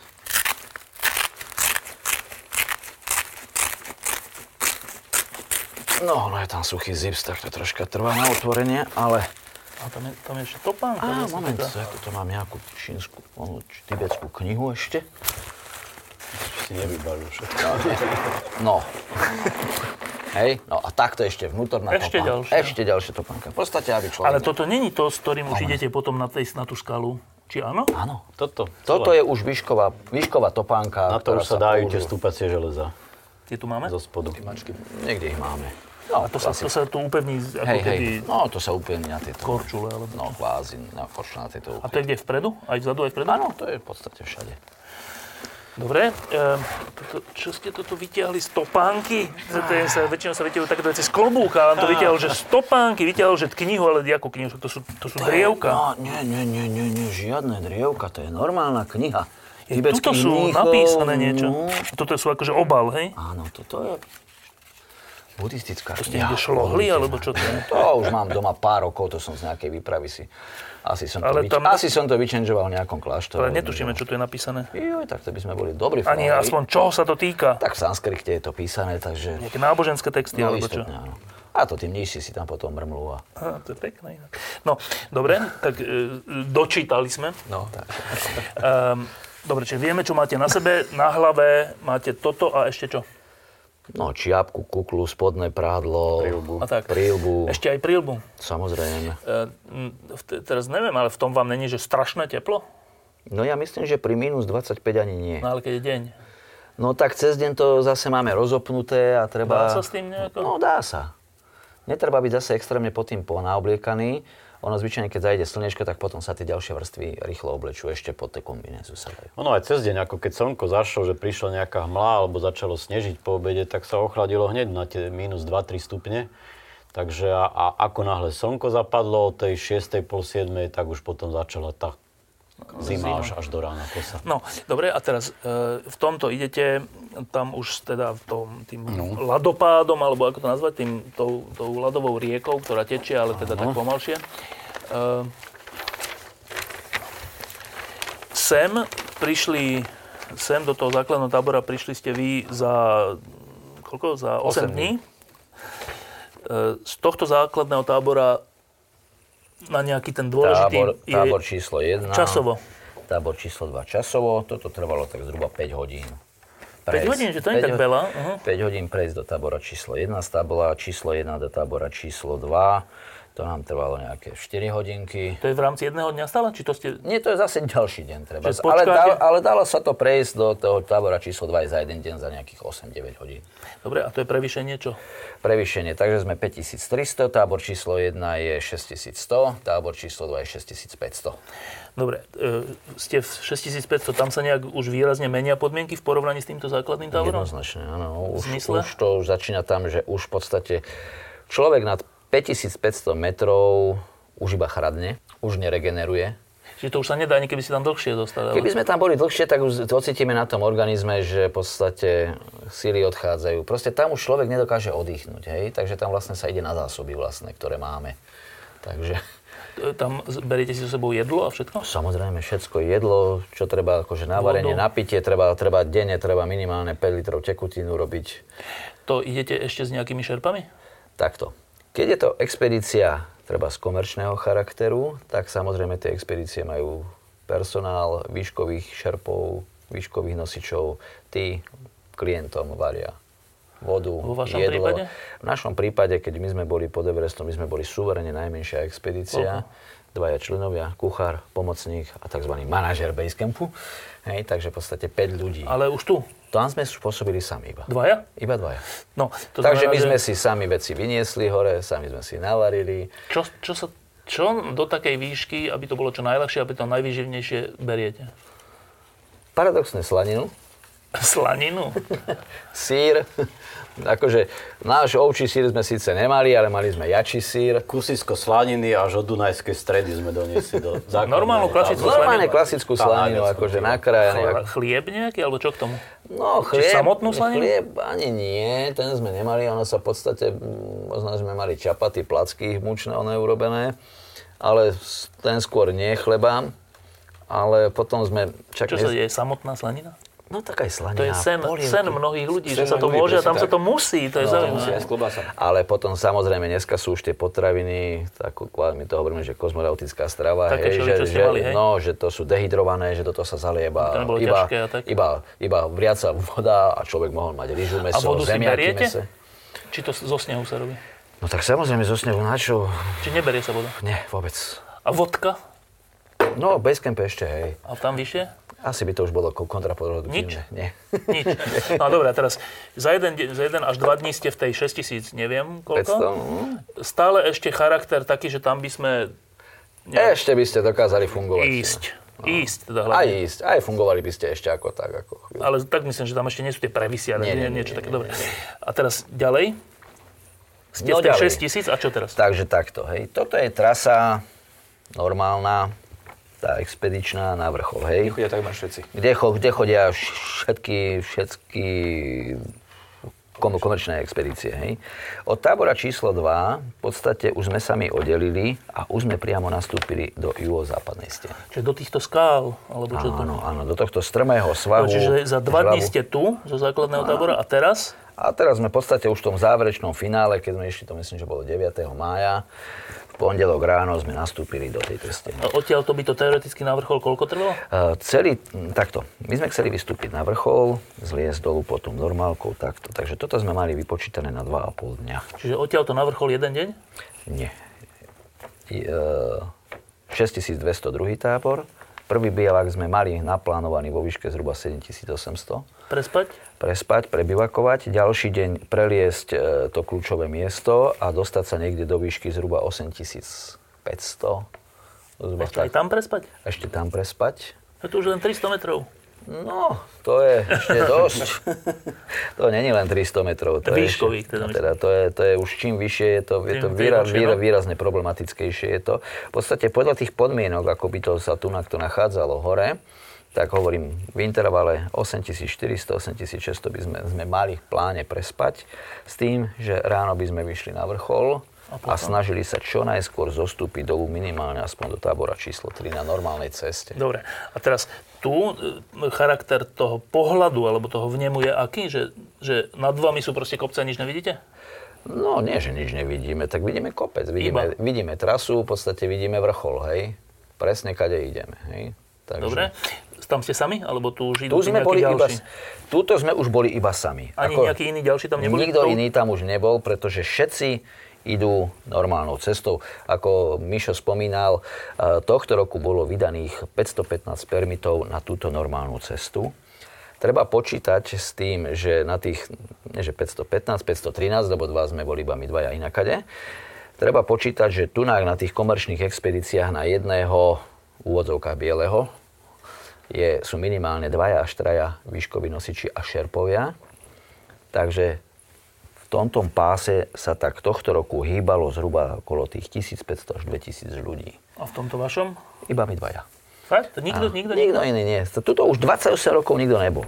Alebo sa boja? to, alebo to bol ten šok, keď sa dostaneme potom ku tej záchrane. 28 rokov? 28 rokov tých Od, to, prvých od toho roku Slovákov. 1988 Pre tých- pre do tých šerpov nenaliezol nikto. To bol šok pre nich, lebo oni, boli, oni sú zvyknutí, samozrejme chodí len to klasickou trasou a zrazu mali ísť pre nich do neznámeho terénu mladí chalani, čiže To už tá záchranka, keď sa mladší, robila. mladší ako, ako Ja, záchranka už potom. To už, to ešte ďalej. ale teda vy hovoríte, že tá, tou, tou ako keby najťažšou, tou Huntingtonovou, či ako? No, Boningtonovou. Boningtonovou cestou. Um, Huntingtonovou.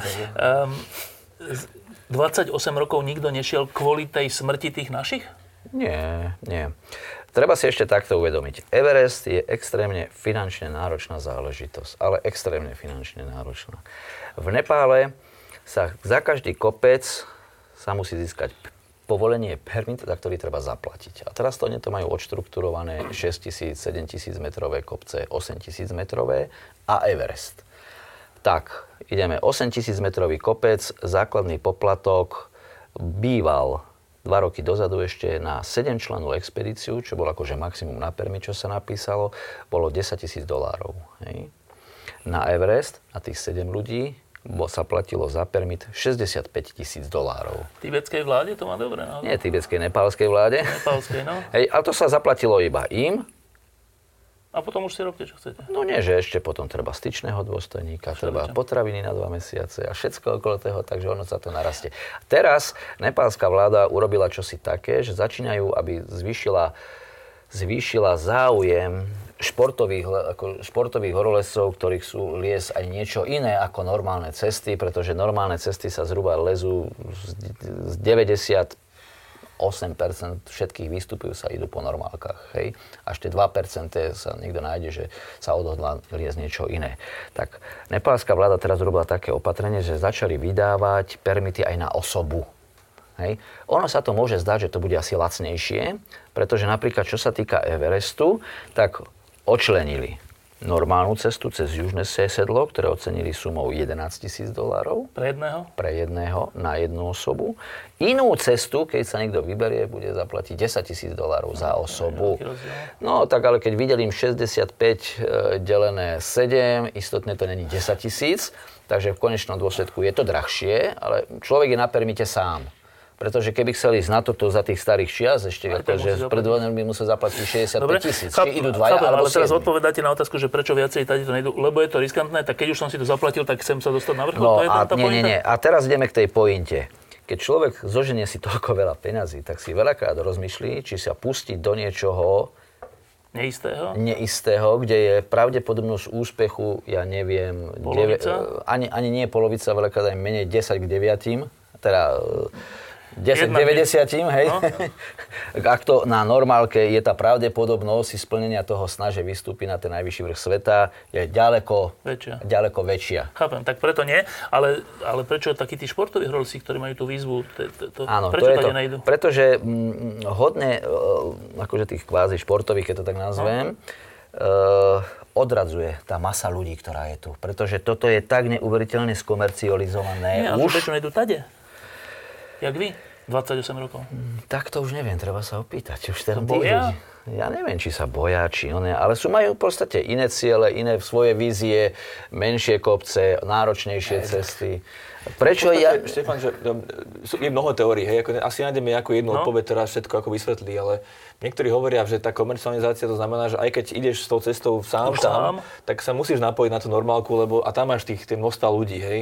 Druhí hovoria to, že už tá cesta je prelezená, že, už, na čo už už? preliezli, na čo ešte budeme znova preliezať, keď sú iné cesty, ktoré nie sú prelezené a môžeme ich preliesť, aj možno na iných kopcoch, v iných horstvách, na iných kontinentoch. Takže ťažko na to asi nájsť nejakú reálnu odpoveď. Pre Slovensko je tá cesta ale veľmi významná v tom, že naozaj tam boli tí naši štyria, ktorí tam zahynuli. A ešte aj ten psotka. Aj tam Sotka, ktorý bol na inej ceste, ale ktorý bol na, na polskej ceste, to je trošku iná. No. Ale, ale pre nás to je významné v tom, že tam je ten silný príbeh. Áno, jasné, chápem. A teraz um, ešte raz sa opýtam t- tú laickú otázku, že keby sme, vy, vy hovoríte totiž o tej komerčnej alebo akej, je skoro ako o turistickej trase. Ale, Doslova do písmena. No tak keby to bola turistická trasa, tak my s Myšom tam ideme. Ale to asi není. Ehm, No dalo by sa to nazvať už aj turistickou trasou, lebo si predstavte, že dva roky bol Everest sú zatvorený kvôli tým problémom, ktoré boli, kvôli tým úmrtiam, akože na čest tých šerpov to bolo zatvorené. Tri roky predtým bolo vydaných asi 1100 permitov na Everest. No dobre, však 1100 horolcov na svete existuje, ale že obyčajný turista? Aj o, ako to tam, čo chodia tí komerční, komerčné záležitosti, ako komerčné agentúry, ktoré to zabezpečujú, veľakrát sa tam vyskytnú takí ľudia, ktorí by tam ani nemali byť. Nevedia si mačky obliecť, cvičia ich, cvičia ich ešte v basecampe, v podstate cho- chodiť v mačkách, používať cepín. To sme tam aj videli, ako chodili na Takže ako z tohto hľadiska doslova do písmena sa riadia tým štýlom zaplať, Ale že či to je fyzicky zvládnutelné? Fyzicky áno. Pretože už od výšky zhruba 7300 metrov z, druhého, z tretieho výškového tábora na normálke už idú na kyslíku. A čo to urobí ten kyslík? Vy keď vyjdete na vrchol Everestu na kyslíku, ktorý má 8848 metrov a dáte si kyslík, dýchate, tak sa v podstate ste fyziologicky vo výške 6500 metrov. Hej? Niekde úplne inde. Takže kopec ľudí to zvládne, len potrebujú strašne veľa kyslíkových fľaš. To by nevadilo, ale teda, že... Teda, Lenže ich tam niekto musí vyniesť, tie fľaše. Ja si myslím, že áno. Keby sme, sa, keby sme sa snažili, keby sme prestali piť a venovali sa športu, tak asi áno. Že to, No, ja, treba ja to mám stále v mysli, že na Everest, že to sú tie skaly, steny a tak. To, ako hentou cestou by, že aj normálny človek vyšiel? Pri troške tréningu, pri ovládaní tých základných techník, asi áno. Ono je to taký paradox, že aby sme mohli pôsobiť v tom základnom tábore, ten čas, ktorý sme mali vymedzený a mohli sme tam byť aj 60 dní dokopy, tak my sme mali permit na najlacnejší kopec, ktorý bol v tom blízkom okolí Nubce. Ten má nejakých 7860 metrov, hej, čiže ako teoreticky úplne presne rovnako s takýmito tými šálmi a, a s permitom na peknom ručnom papieri, presne rovnakom ako mal Vlado so Zolom, sme my teoreticky mohli ísť na to Nubce do tých 7800 metrov. Čiže e, tým pádom by sme aj my mohli ísť aj oficiálne do prvého, do druhého tábora, dokonca do nejakého tretieho tábora a potom sa akože odčlení na druhú stranu. Ale keď ste sa na to pozerali s tou základnou, zvládli by ste to? No, teoreticky, hej, aj, aj ja som si aj myslel ešte doma pri Google, pri Google Earthe, že, že, že to pôjde, hej, ako dostať sa do tých 6000 prakticky? metrov. A prakticky tam sa ukázala tá realita toho, že naozaj som mal čo robiť so sebou sám vôbec existovať. vôbec existovať. Nie, Takže ešte- ako tam tie plány No veď to hovorím, že boli to, veľmi silne Možno keby sme mali, že mesiac ešte ďalší, ktorý tam strávime, budeme potom, lepšie. Treba byť aklimatizovaní, pripravení, možno, že potom by sme tú odvahu aj ten rešpekt získali. No, a No. ten tréning, jak hovorí Michal, ako hej, ísť rovno z kancelárskej stoličky hore, tak to No. tiež dá. A teraz, e, teraz, nechce, teraz k samotnému tomu vášmu výstupu tou najťažšou cestou, že teraz nechcem tie detaily, lebo my sme všetky popísali, keď ste tam boli, tak my sme to uverejňovali postupne každý týždeň aj na webe, aj, aj v tlačenom týždni, a však doteraz si to môžu ľudia nájsť, že nemusíme tie detaily, ale že teda, vy ste sa teda pustili na tú, po tej trase a kde zhruba úplne stručne sa stalo to, čo sa stalo? Tak sa to stalo zhruba v týchto výškach 7000, e, 7250 metrov asi tuto niekde v týchto miestach. Idete, idete a? Ideme, ideme hore a v 7000 metroch sa na nás v podstate spustila taká stredne veľká prachová lavína. Z ničoho nič? No, z ničoho nič nie, pretože 24 hodín predtým niečo troška nasnežilo. Ale že nebolo nejaké výchrica, alebo že... Nie, nie, nie, nie, nie, nie, nie, akože až takéto dramatické. Ne. Proste, proste napadol čerstvý sneh. Čerstvý sneh, ktorý napadol na firnový pôvodný podklad, e, na ľad, ktorý tam Čiže bol. bol Proste my sme do toho nastúpili, istotne aj s tým sa niečo mohlo triasnúť. Ale v podstate z vrchu nejakých 300-400 metrov nad nami sa proste samovolne uvoľnila táto prachová lavína. E, keď si predstavujem slovo lavína, to je také, že môže mať od kilometra aj, aj 5 metrov, tak jak si to máme predstaviť? No, sneh v pohybe dolu. Ale e, myslím tú masu. Tú masu? Nerozumiem, ako... ako... Koľko veľa sa na vás valilo? No veľa, v podstate sa to valilo cez nás. Meter nad nami to letelo, akože išlo. Ale to bola prachová lavína, to nebola tá, taký typ laviny, ktorý sa tak s radosťou v televízii ukazuje, že sa valí proste... Obrovský. Obrovská masa snehu ide dolu, hej. Toto bola prachová lavina, ktorá bol vlastne zvírený sneh, hej, ktorý bol z- v podstate mal, ja neviem, v tých 7000 metrov sme sa ba- barili zhruba po stehna, takže tých 30-40 cm periny doslova do písmena bolo, A hej. tá sa zrazu zosunula. Tá sa proste cez nás zosunula, chvála Bohu, v tom momente, keď to na nás prišlo, tak sme boli v podstate dobre, nie že ukotvení, ale s cepinými značkami chytení vlastne o podklad, o ľad. To ste ale boli na ceste, teda vy ste Na ceste hore, no my Áno. sme liezli hore, no a v podstate toto sa začalo variť, tak sme neviem, zohnutí kade, ako v podstate, aby to cez nás proletelo, hlavne aby nás to nestrhlo, aby sme nestratili rovnováhu, pretože pred, aj predo mňou, aj pred zónou sa ten sneh kopil. Urobil sa jeden kúžel obrovský, treba predo mňa, už ma potom to obtekalo viacej, hej, síce ako prach sa víril nado mňou, ale to až nebolo až taký problém, takže toto trvalo asi tak 5 minút celé. 5 minút v kuse, to je dosť, 5 minút v kuse, no. V podstate ja som mal treba z kombinézu, som mal rozipsovanú, takže hovorím, že sneh som mal s prepačením až slipách všade, No. hej, ako takto som ho vyberal z kombinézy, proste všade natlačený, No. pod okuliarmi, v kapucni, golier, no všade, v podstate ako keď No. je to, no takže prešlo 5 minút, tak sme sa otriasli, Počkajte, povyhádzali. ešte počas tých 5 minút. Počas tých, Ste 5 čo robili? minút, počas tých 5 minút, no bol som tak kvázi tak, v takom predklone schlnený a v duchu som si len tak dopakoval, len vydržať, vydržať ten nápor, aby ma to nestrhlo, lebo ten sneh nado mnou ako naberal na váhe, ktorý sa predo mnou vytvoril. Takže ja som sa len spieral do toho. V podstate držal som sa obidvoma rukami, e, obidvoch cepinov, takže, takže ani som tú kapucnu som si nemohol ani zips vytiahnuť, lebo v podstate ak, ako náhle som to uvoľnil, už som cítil, že to bere ťahať dolu, takže som len, ale vydržať, vydržať, lebo viem, ako však za tie roky skúsenosti, to nebola prvá prachová lavina, hej, ktorá sa nejakým spôsobom prehnala cez mňa, alebo aj cez Zola. Takže sme vedeli, že dlho to nebude trvať, akože proste ten sneh vypadne. A nebolo ho veľa napadnuté zase toľko, aby... Aby to trvalo hodinu. aby no presne, no tak ale nie, tak trvalo to zhruba tých 5 minút. A to, to je myslím. pocit čoho, že ohrozenia života? No to už je také, už taká Je? vážna, už začína taká vážna záležitosť viac menej. Akože každá lavina je vážna záležitosť, hej? Akože prežiť lavinu, to je, to je niekedy veľký problém. A to je, aby sme si to predstavili, že vy ste v, v tej chvíli boli ako keby v nejakej stene? No my sme v podstate e, vystupovali hore, hore už tou z juhozápadnou stenou, teda e, v tejto úvodnej časti ten svah dosahoval, ja neviem, 40 stupňový sklon.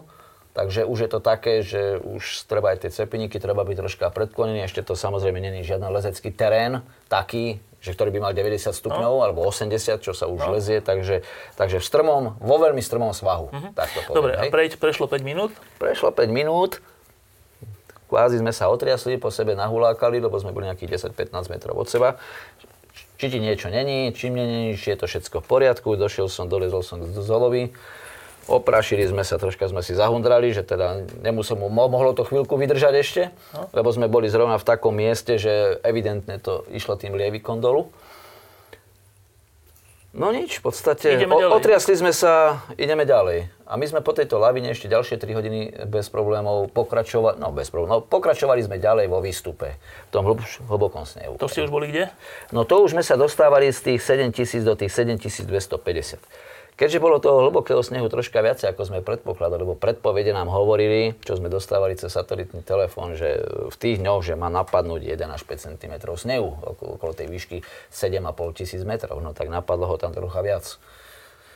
Takže to bolo troška problém, ktorý nás brzďoval, pretože v ten deň sme mali v pláne dojsť do tej výšky 7800, 7900, v podstate do druhých plošín, ktoré sme už predtým akože ďalekohľadom objavili a vedeli sme oni, že by tam mali byť. Takže nás to spomalovalo, tak sme došli len do tej výšky 7240 do prvých anglických plošín. No a tam sme so Zovom teda usúdili, že už sa ten deň, to bolo už skoro 3 hodiny, že už sa ďalej hrabať nebudeme vyššie, že si skúsime postaviť tu stan alebo v podstate nejaké bivakovacie miesto na tých plošinách, prečkať a ráno budeme pokračovať ďalej. Takže tak sa aj udialo, došli sme na tie plošiny, sme ich poobzerali, našli sme tam 41 rokov spacáky roztrhané, stány roztrhané, nejaké potraviny ešte anglické staré, dokonca plyn, e, čo tam bolo, hromada karabín, hromada, hromada ľadovcových šrobov, dokonca pílku na železo, ktoré si upravovali tie plošiny, pretože tam bol problém postaviť na, na nejakom prirodzenej plošine nejak stany, tak v podstate Angličani vymysleli hliníkové konštrukcie, ktoré tam prinítovali, prichytili ocelovými lankami a na to mali takých 5 plošín nastavaných a na tom stávali si oni stany. No, čiže tam ste prespali? Tam sme, teda pôvodne sme si chceli postaviť tam stan, lenže 41 e, rokov je celku dosť dlhá doba, takže nejaké tie laviny, ktoré cez to väčšie popadali, tak ich troška deformovalo tie plošiny. Boli do, hodne náchlonené, ešte so sme tak zo srandy hovorili, že ešte Škoda, že nemáme 16 kľúč, že by sme to ponapravovali, dvihli. Ale to bolo fakt len tak, akože humerné, v podstate po tou plošin, poslednou najnižšou plošinou sme si my urobili miesto na sedenie, pretože vykopať plošinu na stan bolo dosť fyzicky náročné, a respektíve aj ten terén tam nebol taký, že by sme ho dokázali takú plošinu vysekať veľkú. Takže v podstate našli sme si len miesto na sedenie, zabivakovali sme, teda na obliekli ďal, ďalšie vrstvy na seba, Začali sme si pripravovať tekutiny, pretože to je alfa omega prežitia vo výške, mať veľa tekutín čerstvých, lebo človek veľa vydýcha, veľa stratí tekutín. No a v tom momente nejakým spôsobom okolo tej 5. sa začína Zolo dosť vážne stiažovať na oči, že ho začínajú strašne rezať, že ho strašne tie oči pália. Práve, že keď zatvorí viečka, že to je ešte horšie, ako, ako keby ich mal otvorené bielka mu začali natekať od krvi, že úplne mu červeneli bielka, no tak hovoríme, uvidíme, že čo bude do rána a budeme potom rozhodovať. Zase za nejaké dve hodiny Vlado hovorí, že Vlado asi je zle, že začínam vidieť ako cez mlečné sklo. Hej, takže evidentne prachová lavina asi niečo spôsobila. Drobné kryštáliky snehu ľadu sa mu dostali pod okuliare, dostali sa do očných bulví, tým pádom podraždilo asi očný nerv, očné pozadie začínal chytať snežnú slepotu. Dosť vážna situácia. Hej. Pretože vo výške 7250 metrov už akýkoľvek zdravotný problém nie, nie je sranda. Ako, keby sme aj išli aj vyššie, už by sa to len zhoršovalo. Istotne by sa to nezlepšovalo. Takže dali sme si v podstate nejaký ten náš deadline, že uvidíme, ako ráno sa budeš cítiť, tak budeme rozhodovať. Celú noc sme viac menej podriemkávali, varili, keď sme boli hore, pretože e, počasie bolo také privetivé. Ešte predtým, hovorím, boli sme dva mesiace dobre aklimatizovaní. Fakt sme boli dobre aklimatizovaní, pretože vo výške 6500 metrov v druhom tábore, ja neviem, urobil som 30 klikov bez toho, že by som sa nejako extrémne udýchal Takže toto bolo úplne, že eňo, ňu, ňu, sa vraví. Robíme 30 krokov my tu, ale dobre. No. takže, takže po tejto stránke bolo veľmi dobre. Medzi tým sme niekoľkokrát urobili výstupy s materiálom do jednotky a do dvojky, vrátili sa zase prespávať Čiže, do base boli ste dobre, dobre, ráno. My sme predtým ešte čakali nejakých 8 dní v basecampe na počasie. A pri tom počasí sme si dávali také nejaké priority, že v prvom rade musí klesnúť rýchlosť vetra, na nejakých tých 10-15 km za hodinu, pretože vetor je v Himalajach veľký problém vždycky. Teplota je, tu sme nejako extra neriešili, tam je furt zima, takže minus 25 stále, ale je rozdiel, keď je to pri 10 km za hodinu alebo pri 50. Vtedy pocitová teplota veľmi prudko môže klesnúť a nemáte minus 25 a máte minus 40 z voleja, takže to už je smrteľná zima viac menej začína byť. No a snežík, e, sneženie sme v podstate, čo sme dostávali správy, 1 až 5 cm, Nejak dramaticky sme to neriešili, bo v Basecampe vždycky večer, keď nasnežilo, zasvietilo slniečko a do hodiny je sneh preč, vysublimuje. Takže to sme nejak neriešili. No. Hej? Lenže snehu napadlo troška viacej. Takže už keď sme sedeli tam cez noc, e, počas toho bivaku zase niečo troška prisnežilo. Hej, takže sa stopy zmizli, nová vrstva zase prachovitého snehu napadla. No a ráno sme už začali riešiť dosť vážny problém ako dolu stade. Takže oči? Oči boli horšie, ako boli večer. Takže to už nebola ako žiadna strana, že sme že vedeli, že, že musíme... Hore nejdete, prosím. Hore to sme už hneď zabalili, že hore teda nejdeme. Že Ste bu- s nejakom spojení? Uh, cez satelitný telefón sme boli s chalanmi spojení. Ako s vami, hej? S nami. No. Mhm. Čiže ráno vám volali, že čo? Zostali správu, teda ja dostal prvý správu. Že? Ešte večer. Že máme problém. S tými očami? S tými očami. Nie, proste Nie. prvá sms bola, máme problém. No? Máme problém, no a potom už, už sa mi dokonca sa mi podarilo zavolať Mali sme, ešte treba podotknúť, no. mali sme tam jeden problém so spojením, lebo my keď sme išli hore, tak sme riešili, či bereme satelitný telefón alebo bereme aj vysielačku. Dve veci, ťažké. Váha, váha. No. Tak sme usúdili, zoberieme satelitný telefón, s tým sa dovoláme aj na Slovensko, dovoláme sa aj do Basecampu. Chlapi v Basecampe mali normálne mobilné telefóny, buď boli v roamingu ako s našimi no. SIM kartami, alebo sme mali zakúpené nepálske SIM no. karty. Hej? Pretože GSM signál je potiahnutý až do Basecampu. No. Hej? Takže lenže keď je zamorenou, tam je raz je signál, raz není signál. Takže my keď sme no, ráno vyslali... Takže my sme vedeli ešte večer, hej, že, že ich zmietla tá lavína, ale napísali... Nezmietla, no, preletela cez nás preletela, ale napísali, že je to v pohode, že to dobre prežili, hej, takže no. ako... Ešte, man, ešte manželke som poslal sms s tým, že nás teda trafila lavína, ako sme v poriadku, bivaku, ráno pokračujeme ďalej. To je hrozné ináč, že z Everestu posielať sms to je hrozná civilizácia, ale dobre, že uh, máme problém. Správa, hej? No. Ďalej? No tak ako aj pre nás veľký šok, ako sa mi rozbuchalo srdce. tak... Jano zakričal zo stanu, že je problém, že je sme problém. stanu všetci, lebo no. už bolo ráno, už bolo no. teda slnko hore. No a uh, to sme viac informácií, lebo no. tak samozrejme tak informácie volali? sú najväčšia devíza, tak no. sme volali a... a problém dovolať sa, lebo aj my sme telefónom... Ja nedalo sa dovol, dovolať no. no. Kvôli no. tým nešťastným SIM kartám, že raz bol signál a raz nebol Dobre. signál, Ale tak... vtedy sa zrovna sa nám podarilo dovolať. Raz sa dovolať, tak sme... Čiže som hovoril, so Zolom som hovoril no. dokonca, hej a tam sa ukázal ten problém teda s tými očami a s tým, že... Treba že, ísť dole. Že treba v podstate ísť dole. sme sa ich snažili mm, uhovoriť, alebo proste sme im vysvetlili situáciu, aká je, že teda napadol nový sneh, že bolo by dobré, keby sa pokúsili zohnať vrtulník špeciál, pretože Nepál má niekoľko veľmi špeciálnych vrtulníkov vojenských, ktorými... Ktoré aj v tom riedkom vzduchu vedia uh, Ktorí letieť. už pred desiatimi rokmi dokázali s ním pristať na vrchole Everestu, mm-hmm. 8848 metrov. Je to ináč akože technicky veľký zázrak, kumšt, no. až zázrak pred desiatimi rokmi, takže ja som vedel, že nejaké dva také majú Nepálci stále nejak k dispozícii, že, že keby dokázal priletieť k nám a minimálne Zola, že by Dobre. zobral do podvesu, akože istotne by tam neprestal vrtulník no, tam, jasné. ako sa nedá, tak len do podvesu. Takže sme chvíľku, akože to bolo ten telefonický mm. hovor. Za nejakú hodinu prišla od Jana sms to nedá? Nie, sms s tým, že letí vrtulník z Lukly do Basecampu, aby sme sa pripravili. A so Zelom hovoríme, ako kúrnik, ako reku, chlapi šikovní, ako one, dokázali no. vybaviť. Perfektne, tak sme čakali. Hej, akože už pripravení, veci všetko zbalili, už vieme, že hore sa už, no. ako slepý sa nedá ísť hore. Tak sme čakali. Dokonca okolo tej desiatej sme videli pol 11. nejaký vrtulník nalietával okolo druhého výškové tábora, tých 6,5 tisíc metrov. Lenže potom to denodenné počasie bolo jak cez kopírak, že ráno do 11. modrý plech, okolo 11. sa zatiahlo, trvalo to zhruba do tej 6. hodiny, bolo zatiahnuté, snežilo, k večeru sa zase všetko vyjasnilo. Takže už sme videli 11. hodina, no to už nepriletí nič. Čiže celý deň ste boli na tom mieste? Na tom mieste sme čakali. V podstate nefúkalo, predpoveď bola presne taká, ako sme ju dostávali. Takže sme čakali akože bez problémov v tých kombinéciách, všetko ani sme neomrzali, všetko bolo, no, no. až tak. no a okolo pol štvrtej došla teda od Jana ďalšia sms Ešte bol problém aj s tým, že my sme treba odoslali sms od nás, že čo sa deje, kde je vrtulník, lenže treba za 3 hodiny sa mi vrátila sms naspäť nedoručená. Takže sme mali v podstate také 6-hodinové komunikačné ticho. Hej. Dobre, a prečo teda ne, neprišla? Prečo, prečo tá uh, špeciálny vrtulník, čo povedali?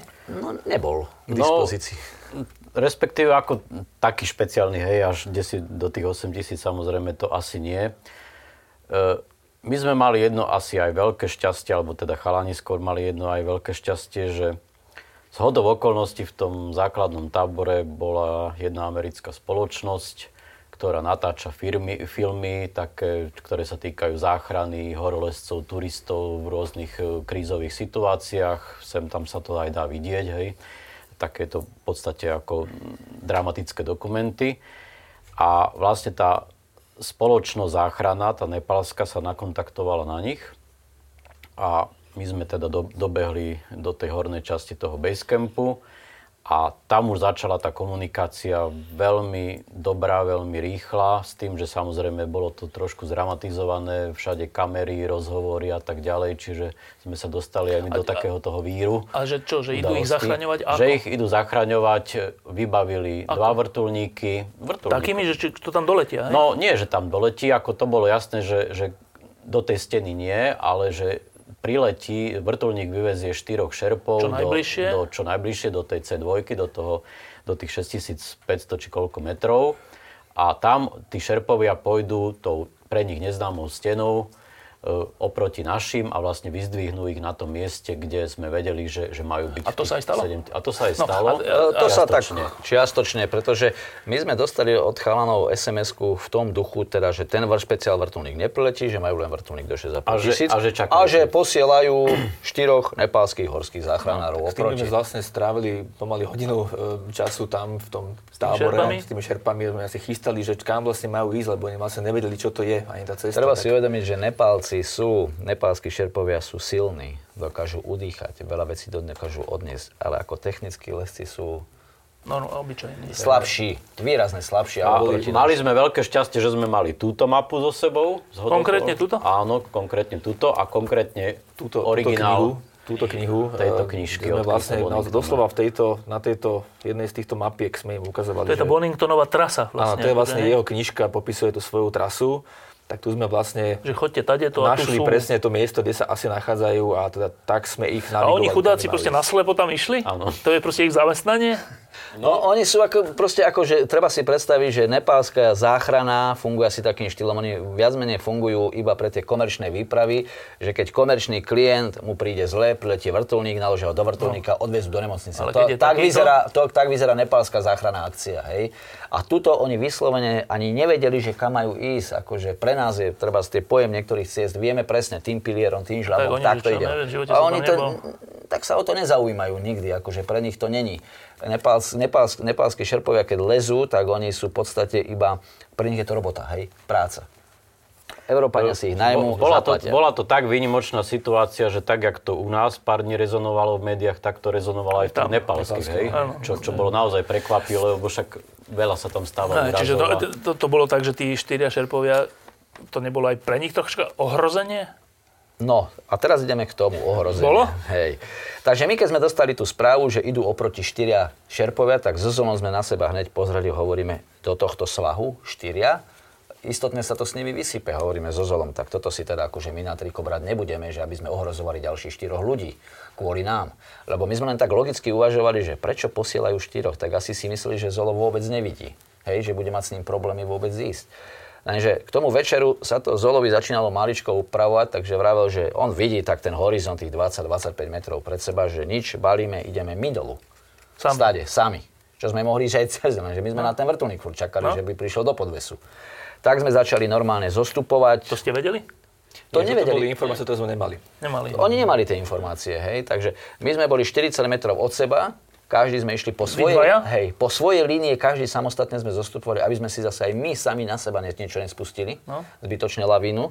Takže takto sme zliezli dolu 600 metrov, deň predtým sme 700 vystúpali a zhruba 100 metrov nad chodníkom, no nad chodníkom, nad tou normálnou trasou, čo je medzi druhým tretím táborom, sme sa stretli s týmito, s týmito Ktorí štyri- za, za vyrazili teda. Áno, s týmito štyrmi Nepal, s, tým, s týmito štyrmi šerpami. Takže no, stretli sme sa s nimi, vydiskutovali sme sa, čo je je v vlastne, poriadku. že čo je oné, že my sme asi na tom tak zdravotne, v podstate fyzicky sme nemali žiaden problém, technicky takisto žiaden problém, akurát len zolo, že videl len na tých 25 metrov, hej. A od toho miesta kontaktu, čo sme sa stretli, v podstate za 3 čtvrte hodinu sme zišli, zišli do dvojky, do tých 6500 metrov, do druhého výškového tábora. Zola sa tam chytil hneď e, doktor ich nepálsky, nakvapkal mu nejaké antibiotikové e, kvapky do očí, nejaké maste, zabandažovali mu celú hlavu, v podstate celú noc spal e, s zaviazanými očami. Tak istotne áno, pretože ráno, keď mu to už zase rozbalili, tak jedno oko už bolo rúžovejšie bielko, druhé malo akože úplne do krvavy, krvavo nabehnuté, takže už mu potom zalepili len to jedno, aby vedel aspoň nastúpiť do vrtulníka normálne. A ráno, ja neviem, koľko mohlo byť, pol 8, 8 priletel vrtulník, hneď naložil sa Zolo, odviezol do basecampu, potom sa to zvrtlo ešte pre mňa, aby som akože tiež išiel dolu, takže to je otázka 10 minút trval ten let, dvojka basecamp. Zolo už rozdával interview v Basecampe, pretože, ako bolo spomínané, tie televízne štáby sa tam dosť o to zaujímali o danú situáciu. Následne sme nastúpili, odvoz do Katmandu, cez Luklu. V Lukle bolo 5 televíznych štábov, všetky BBC. To bola taká udalosť. Akože pre Nepálcov to bola doslove veľká udalosť, pretože 2,5 roka nebol Everest vylezený, čo bol akože uzatvorený. A 28 rokov hentade nikto No nešiel. 28 zase toto, že robili záchranu na Evereste, na jednej z najťažších ciest na Evereste, že robili záchranu. Už to bolo pre nich veľké oné. Takže No, Veľké ešte, bolo, ešte no. jedna vec, že celkom mi není jasné, že keby tí štyria šerpovia vyšli hore, a čo by s vami urobili? no nič. My sme takisto zostupovali dole. No ale keby ste akože nevedeli až tak, tak, tak čo by oni vlastne urobili? Tak to si neviem predstaviť, čo by asi tak urobili, pretože... Čo, že nemôžu vás zobrať na plecia? Istotne nie, to ako to... Preto sme my aj začali zostupovať, lebo my sme ani nechápali, prečo nám štyroch vôbec posielajú. A čo sa v takých situáciách vlastne má robiť? Keď nastane zdravotný problém, akýkoľvek, aj najmenší vo výškach, treba okamžite zostupovať. No ale keď sa nedá. No musí sa dať. No, Keby keď sa, keď sa, nevidel, keby nevidel, čo by sa stalo? no tak by sme nejako musel posle, poslepu. Poslepo? No tak Zolo má skúsenosti s Durom Pragerom, s ktorým bol nevidomý, s ktorým, s ktorým vystúpil na Blanc, vystúpil na Elbrus. Že Tak, nejak by ste sa pokusili? no istotne by sme museli nejakým spôsobom zostúpiť. Takže to ako... Dobre. No a V teraz... tom momente sme prestali riešiť kopec, či ideme hore, proste musíme ísť dolu. No a teraz um, na záver ešte pár vecí. E, Keď ste, teda vy v tom základnom tábore, že keď sa po, povie, keď horolesci, ktorí sú takí, že ostrí hoši, alebo teda takí pevní hoši, keď povedia, že mám problém, tak to môže znamenať, že zomierame, alebo to môže znamenať, že ja neviem, hoci čo to môže znamenať. Vy, vy ste si čo mysleli?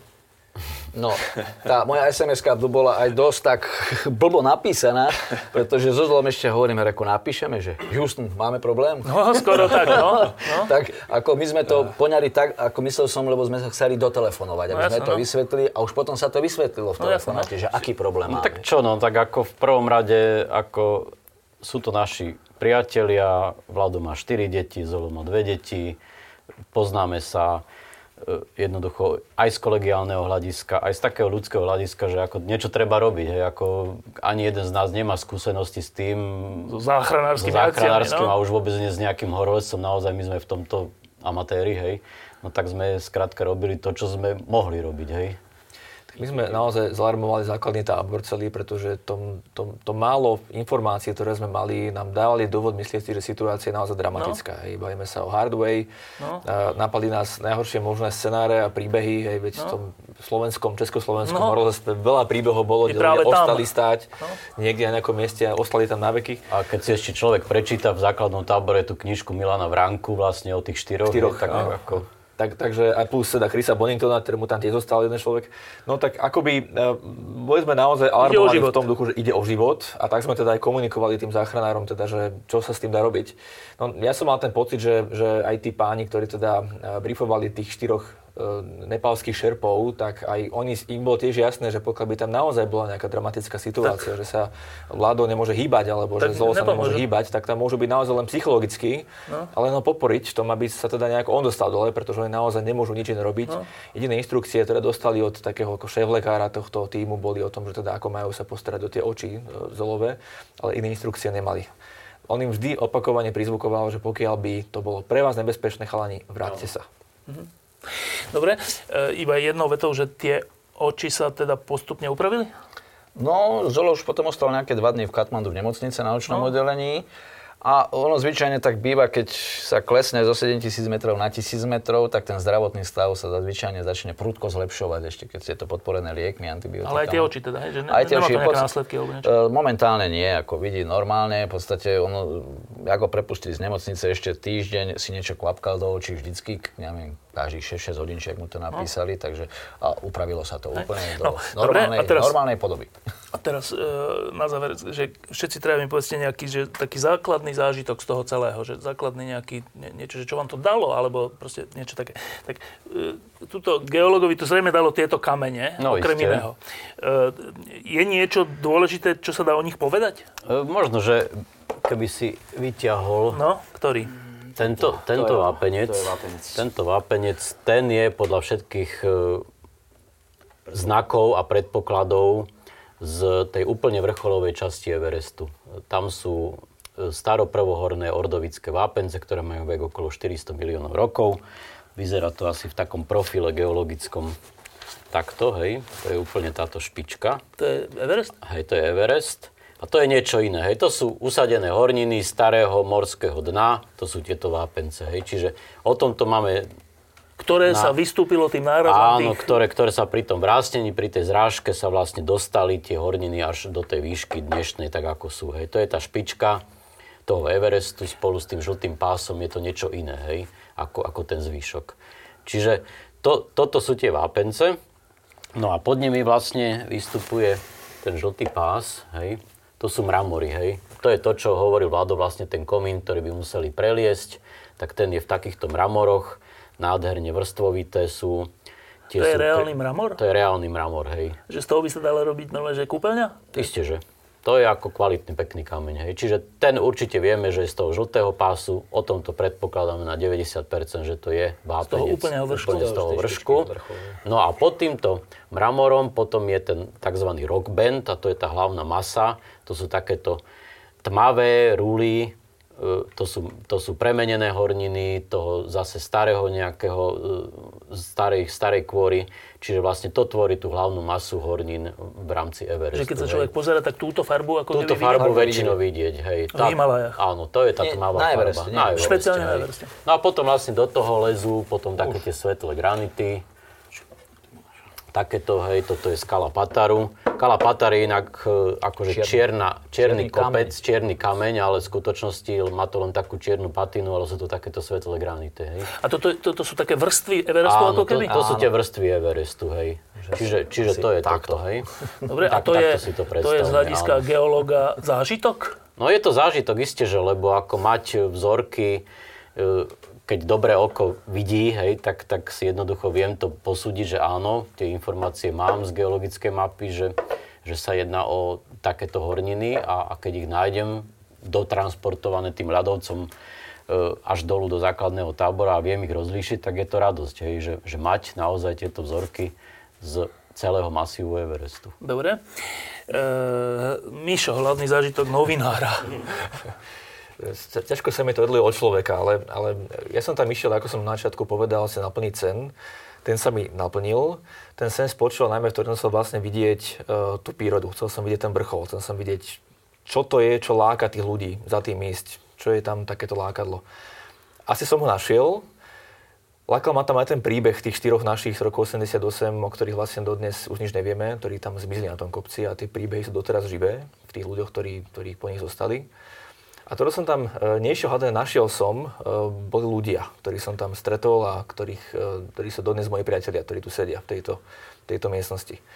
A to bolo na tom najkrajšie, že som stretol ľudí, ktorí sú úplne iní ako som ja, ktorí majú úplne iné nejaké máš obsesie, um, či už to kamene, alebo teda geológia, alebo to, alebo to horolezectvo, ktorí ma hrozne veľa naučili. Tým, ako premyšľajú o sebe, o svete, o kopcoch, o tých kameňoch, možno, ktoré sú pre niekoho úplne tuctové, ale pritom sú totálne zaujímavé. Takže ľudia sú to, čo si z toho Tak hovorí, že, že horolesi, keď idú um, na kopec a, a sú tam v tej samote, alebo dvaja, alebo tak, že to sú úplne iné vzťahy, než také tie bežné vzťahy dole v mestách a dedinách. E, a myslí sa tým, že sú hodnotnejšie, alebo hĺbšie, alebo mm, nejakým spôsobom ľudskejšie. Neviem, neviem, či to tak je, nemám to skúsenosť. Tak nie, niečo, O niečom takom to hovoríš? Áno, myslím si, že je, je to o tom, že nás spája zážitok, ktorý, ktorý ma nebude spájať s každým mojim kamarátom a priateľom, ktorého mám. A nie kvôli tomuto životnému, kvôli tomu... Nie, nie, nie, to, to najmenej. E, skôr kvôli tomu, že kvôli miesto, ktoré sme zažili, kvôli tým príbehom, kvôli tým lokálnym malým príbehom, ktoré sme zažívali možno každý deň, aj kvôli tomu, že sa o nich dozvedel, e, kvôli tomu, čo oni vedia a čo mi tam mohli odozdať, čo som ja im vedel odozdať na tom mieste. Takže tá interakcia v tom úžasnom prostredí, ktoré, ktoré naozaj je inšpirujúce, je úplne iné ako každé iné. To je asi to, čo vytvára tie špeciálne vzťahy. Že e, Himalaj si teda videl, videl si najvyšší kopec sveta úplne zblízka. Mm. Uh, je to tak, že videl som a stačilo? Alebo že idem nie, znova? Nie. Práve o tých vzťahoch, o ktorých som hovoril, to je, to je jedna, jeden motivátor. Druhý je ten, že vidieť to raz, e, to lákadlo, tak je to naozaj lákadlo. Človek to chce vidieť viackrát a možno to už nebude Mount Everest, ale chcem sa tam určite ešte vrátiť a vidieť možno také iné kopce. hory, obrovské. Iné kopce, možno tam, kde menej ľudí teraz tentokrát. No, tak hlavný zážitok e, človeka, ktorý bol v, v, v, teda v tej najťažšej stene Mount Everestu, navyše v situácii, keď kolega prestával vidieť a teda nevieme, čo ďalej, helikoptéra nepríde, lebo nemôže, nevieme prečo, troška na na rozmedzi života a smrti, aj tá lavina, aj potom táto situácia. Tak pýta sa, že čo bol najsilnejší zážitok, tak je asi tak teoreticky, že toto, ale možno nie. Tak áno alebo nie? Aj áno.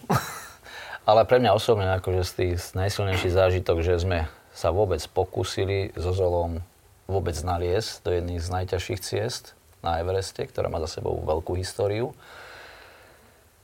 Že sme si to dokázali sami dvaja zorganizovať, zabezpečiť, ufinancovať. Pomohlo nám pri tom strašne veľa ľudí, inak bez toho by to asi nešlo v našej spoločnosti dneska, len tak názvem z nejakých 595 drobných podporovateľov sme mali, ktorí nás de facto pomohli ufinancovať, za čo im nesmierne ďakujeme.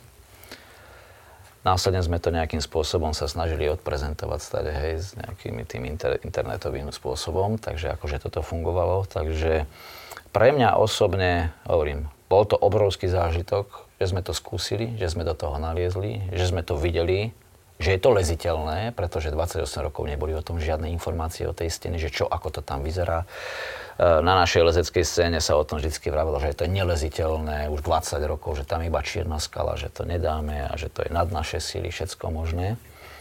Takže toto sme ako so Zolom nejako extra neriešili.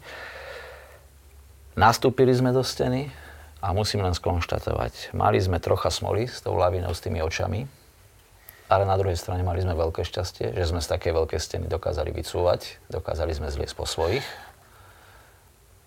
A že to pripravujeme na budúci no, rok No to opýtať, že to je troška nedokončený príbeh, čiže on ako pokračuje? Tento príbeh pokračuje ďalej, pretože je to síce také paradoxné, ale už keď sme so Zolom sedeli v tom bivaku a už keď vedel, že je zle s tými očami, že, že nie, že na, že na 99%, že ideme dolu, že už hore nepôjdeme, tak tam sme už začali rozoberať, že ako na, to, ako na to na budúci rok, pretože výprava stála, keď som si to doma teraz tak skalkuloval dva týždne dozadu, nás vyšla na nejakých 76 tisíc eur že to není malý peniaz.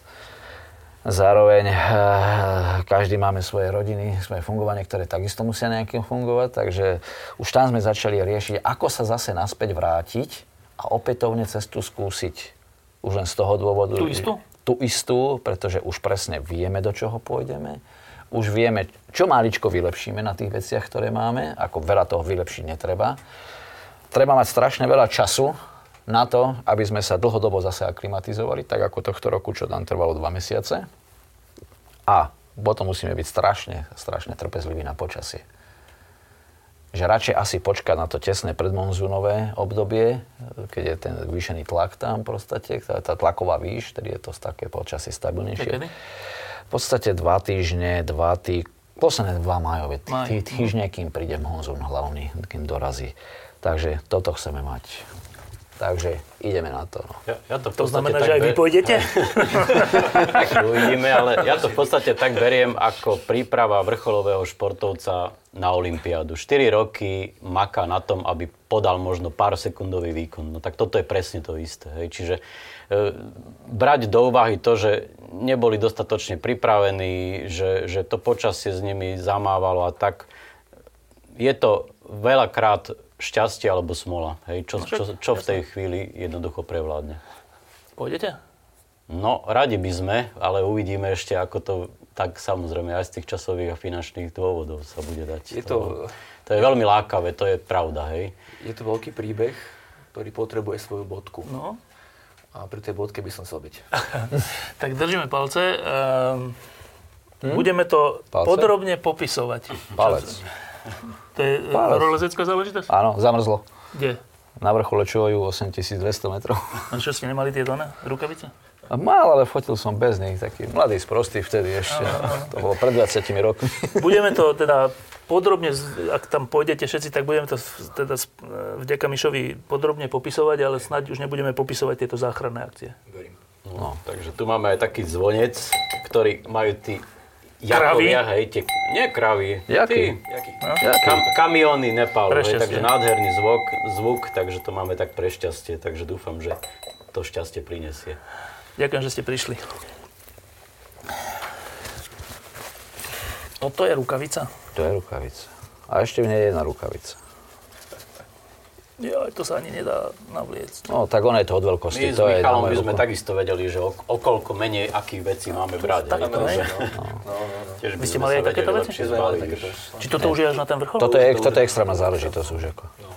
A však tu ani nemôžete prstami, ako to nevadí? Uh, takto, tieto, tieto rukavice, tieto, tieto, tieto rukavice sú skôr určené na tie normálky, Na tie pochody a tak. Hej, hej, hej. Akože keď sa sedím v tom bivaku, hej, tak tu mám treba na ruke, ako No, je to a také. v stene? A toto sa nedá v stene viesť. To máme iné rukavice Iné? zase. Ukáž si to takto.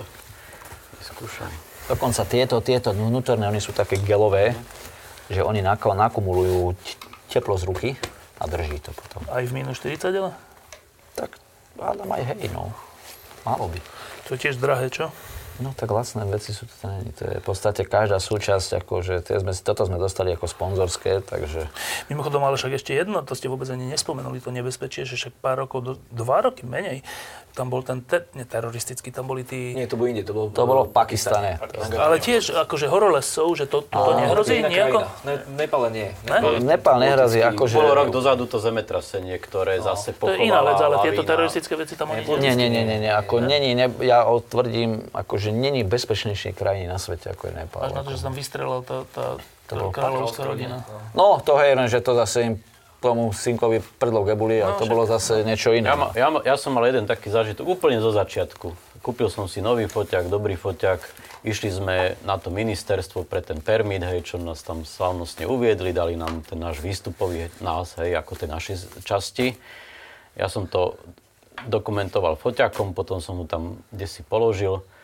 Zabudol som, odišli sme preč. Za hodinu a pol som si v meste spomenul, keď sme išli kupovať nejaké veci, nejaké spacak a taký, že Ježiši Kriste, kde mám foťák, hej? E, Stačilo zajsť do agentúry, Tí tam zavolali. tí tam zavolali, išli chalani na motorke, za hodinu a pol prišli s foťákom tam, jak som ho nechal, tam aj bol. Takže ako to som si tak aj vážil, že naozaj Že Nepálci sú takí milí ľudia? z tohto hľadiska... Či ne až tak? Ale jasné, ako, Ako z, deväť- je? z 99% ako Nepálci sú veľmi príjemní ľudia. Akože keď, nemo, keď môžu, pomôžu, zle neurobia. Buddhisti? Hej? Buddhisti? Či čo sú? No, Z, 90, z 96% je Nepal buddhistický, hej. Potom sú tam hinduisti a maličké percento. I keď v kresťanov sú ako, v ešte sa rôzne iné etnika, tam už to je také meskejšie, vieš, tam už sú aj iní ľudia, no. tam je to aj, tam je to môže byť horšie trošku. Prosím vás, aby ste zvážili tú možnosť podporiť lampu jedným eurom týždenne, čiže 4 eurami mesačne. Ďakujem veľmi pekne.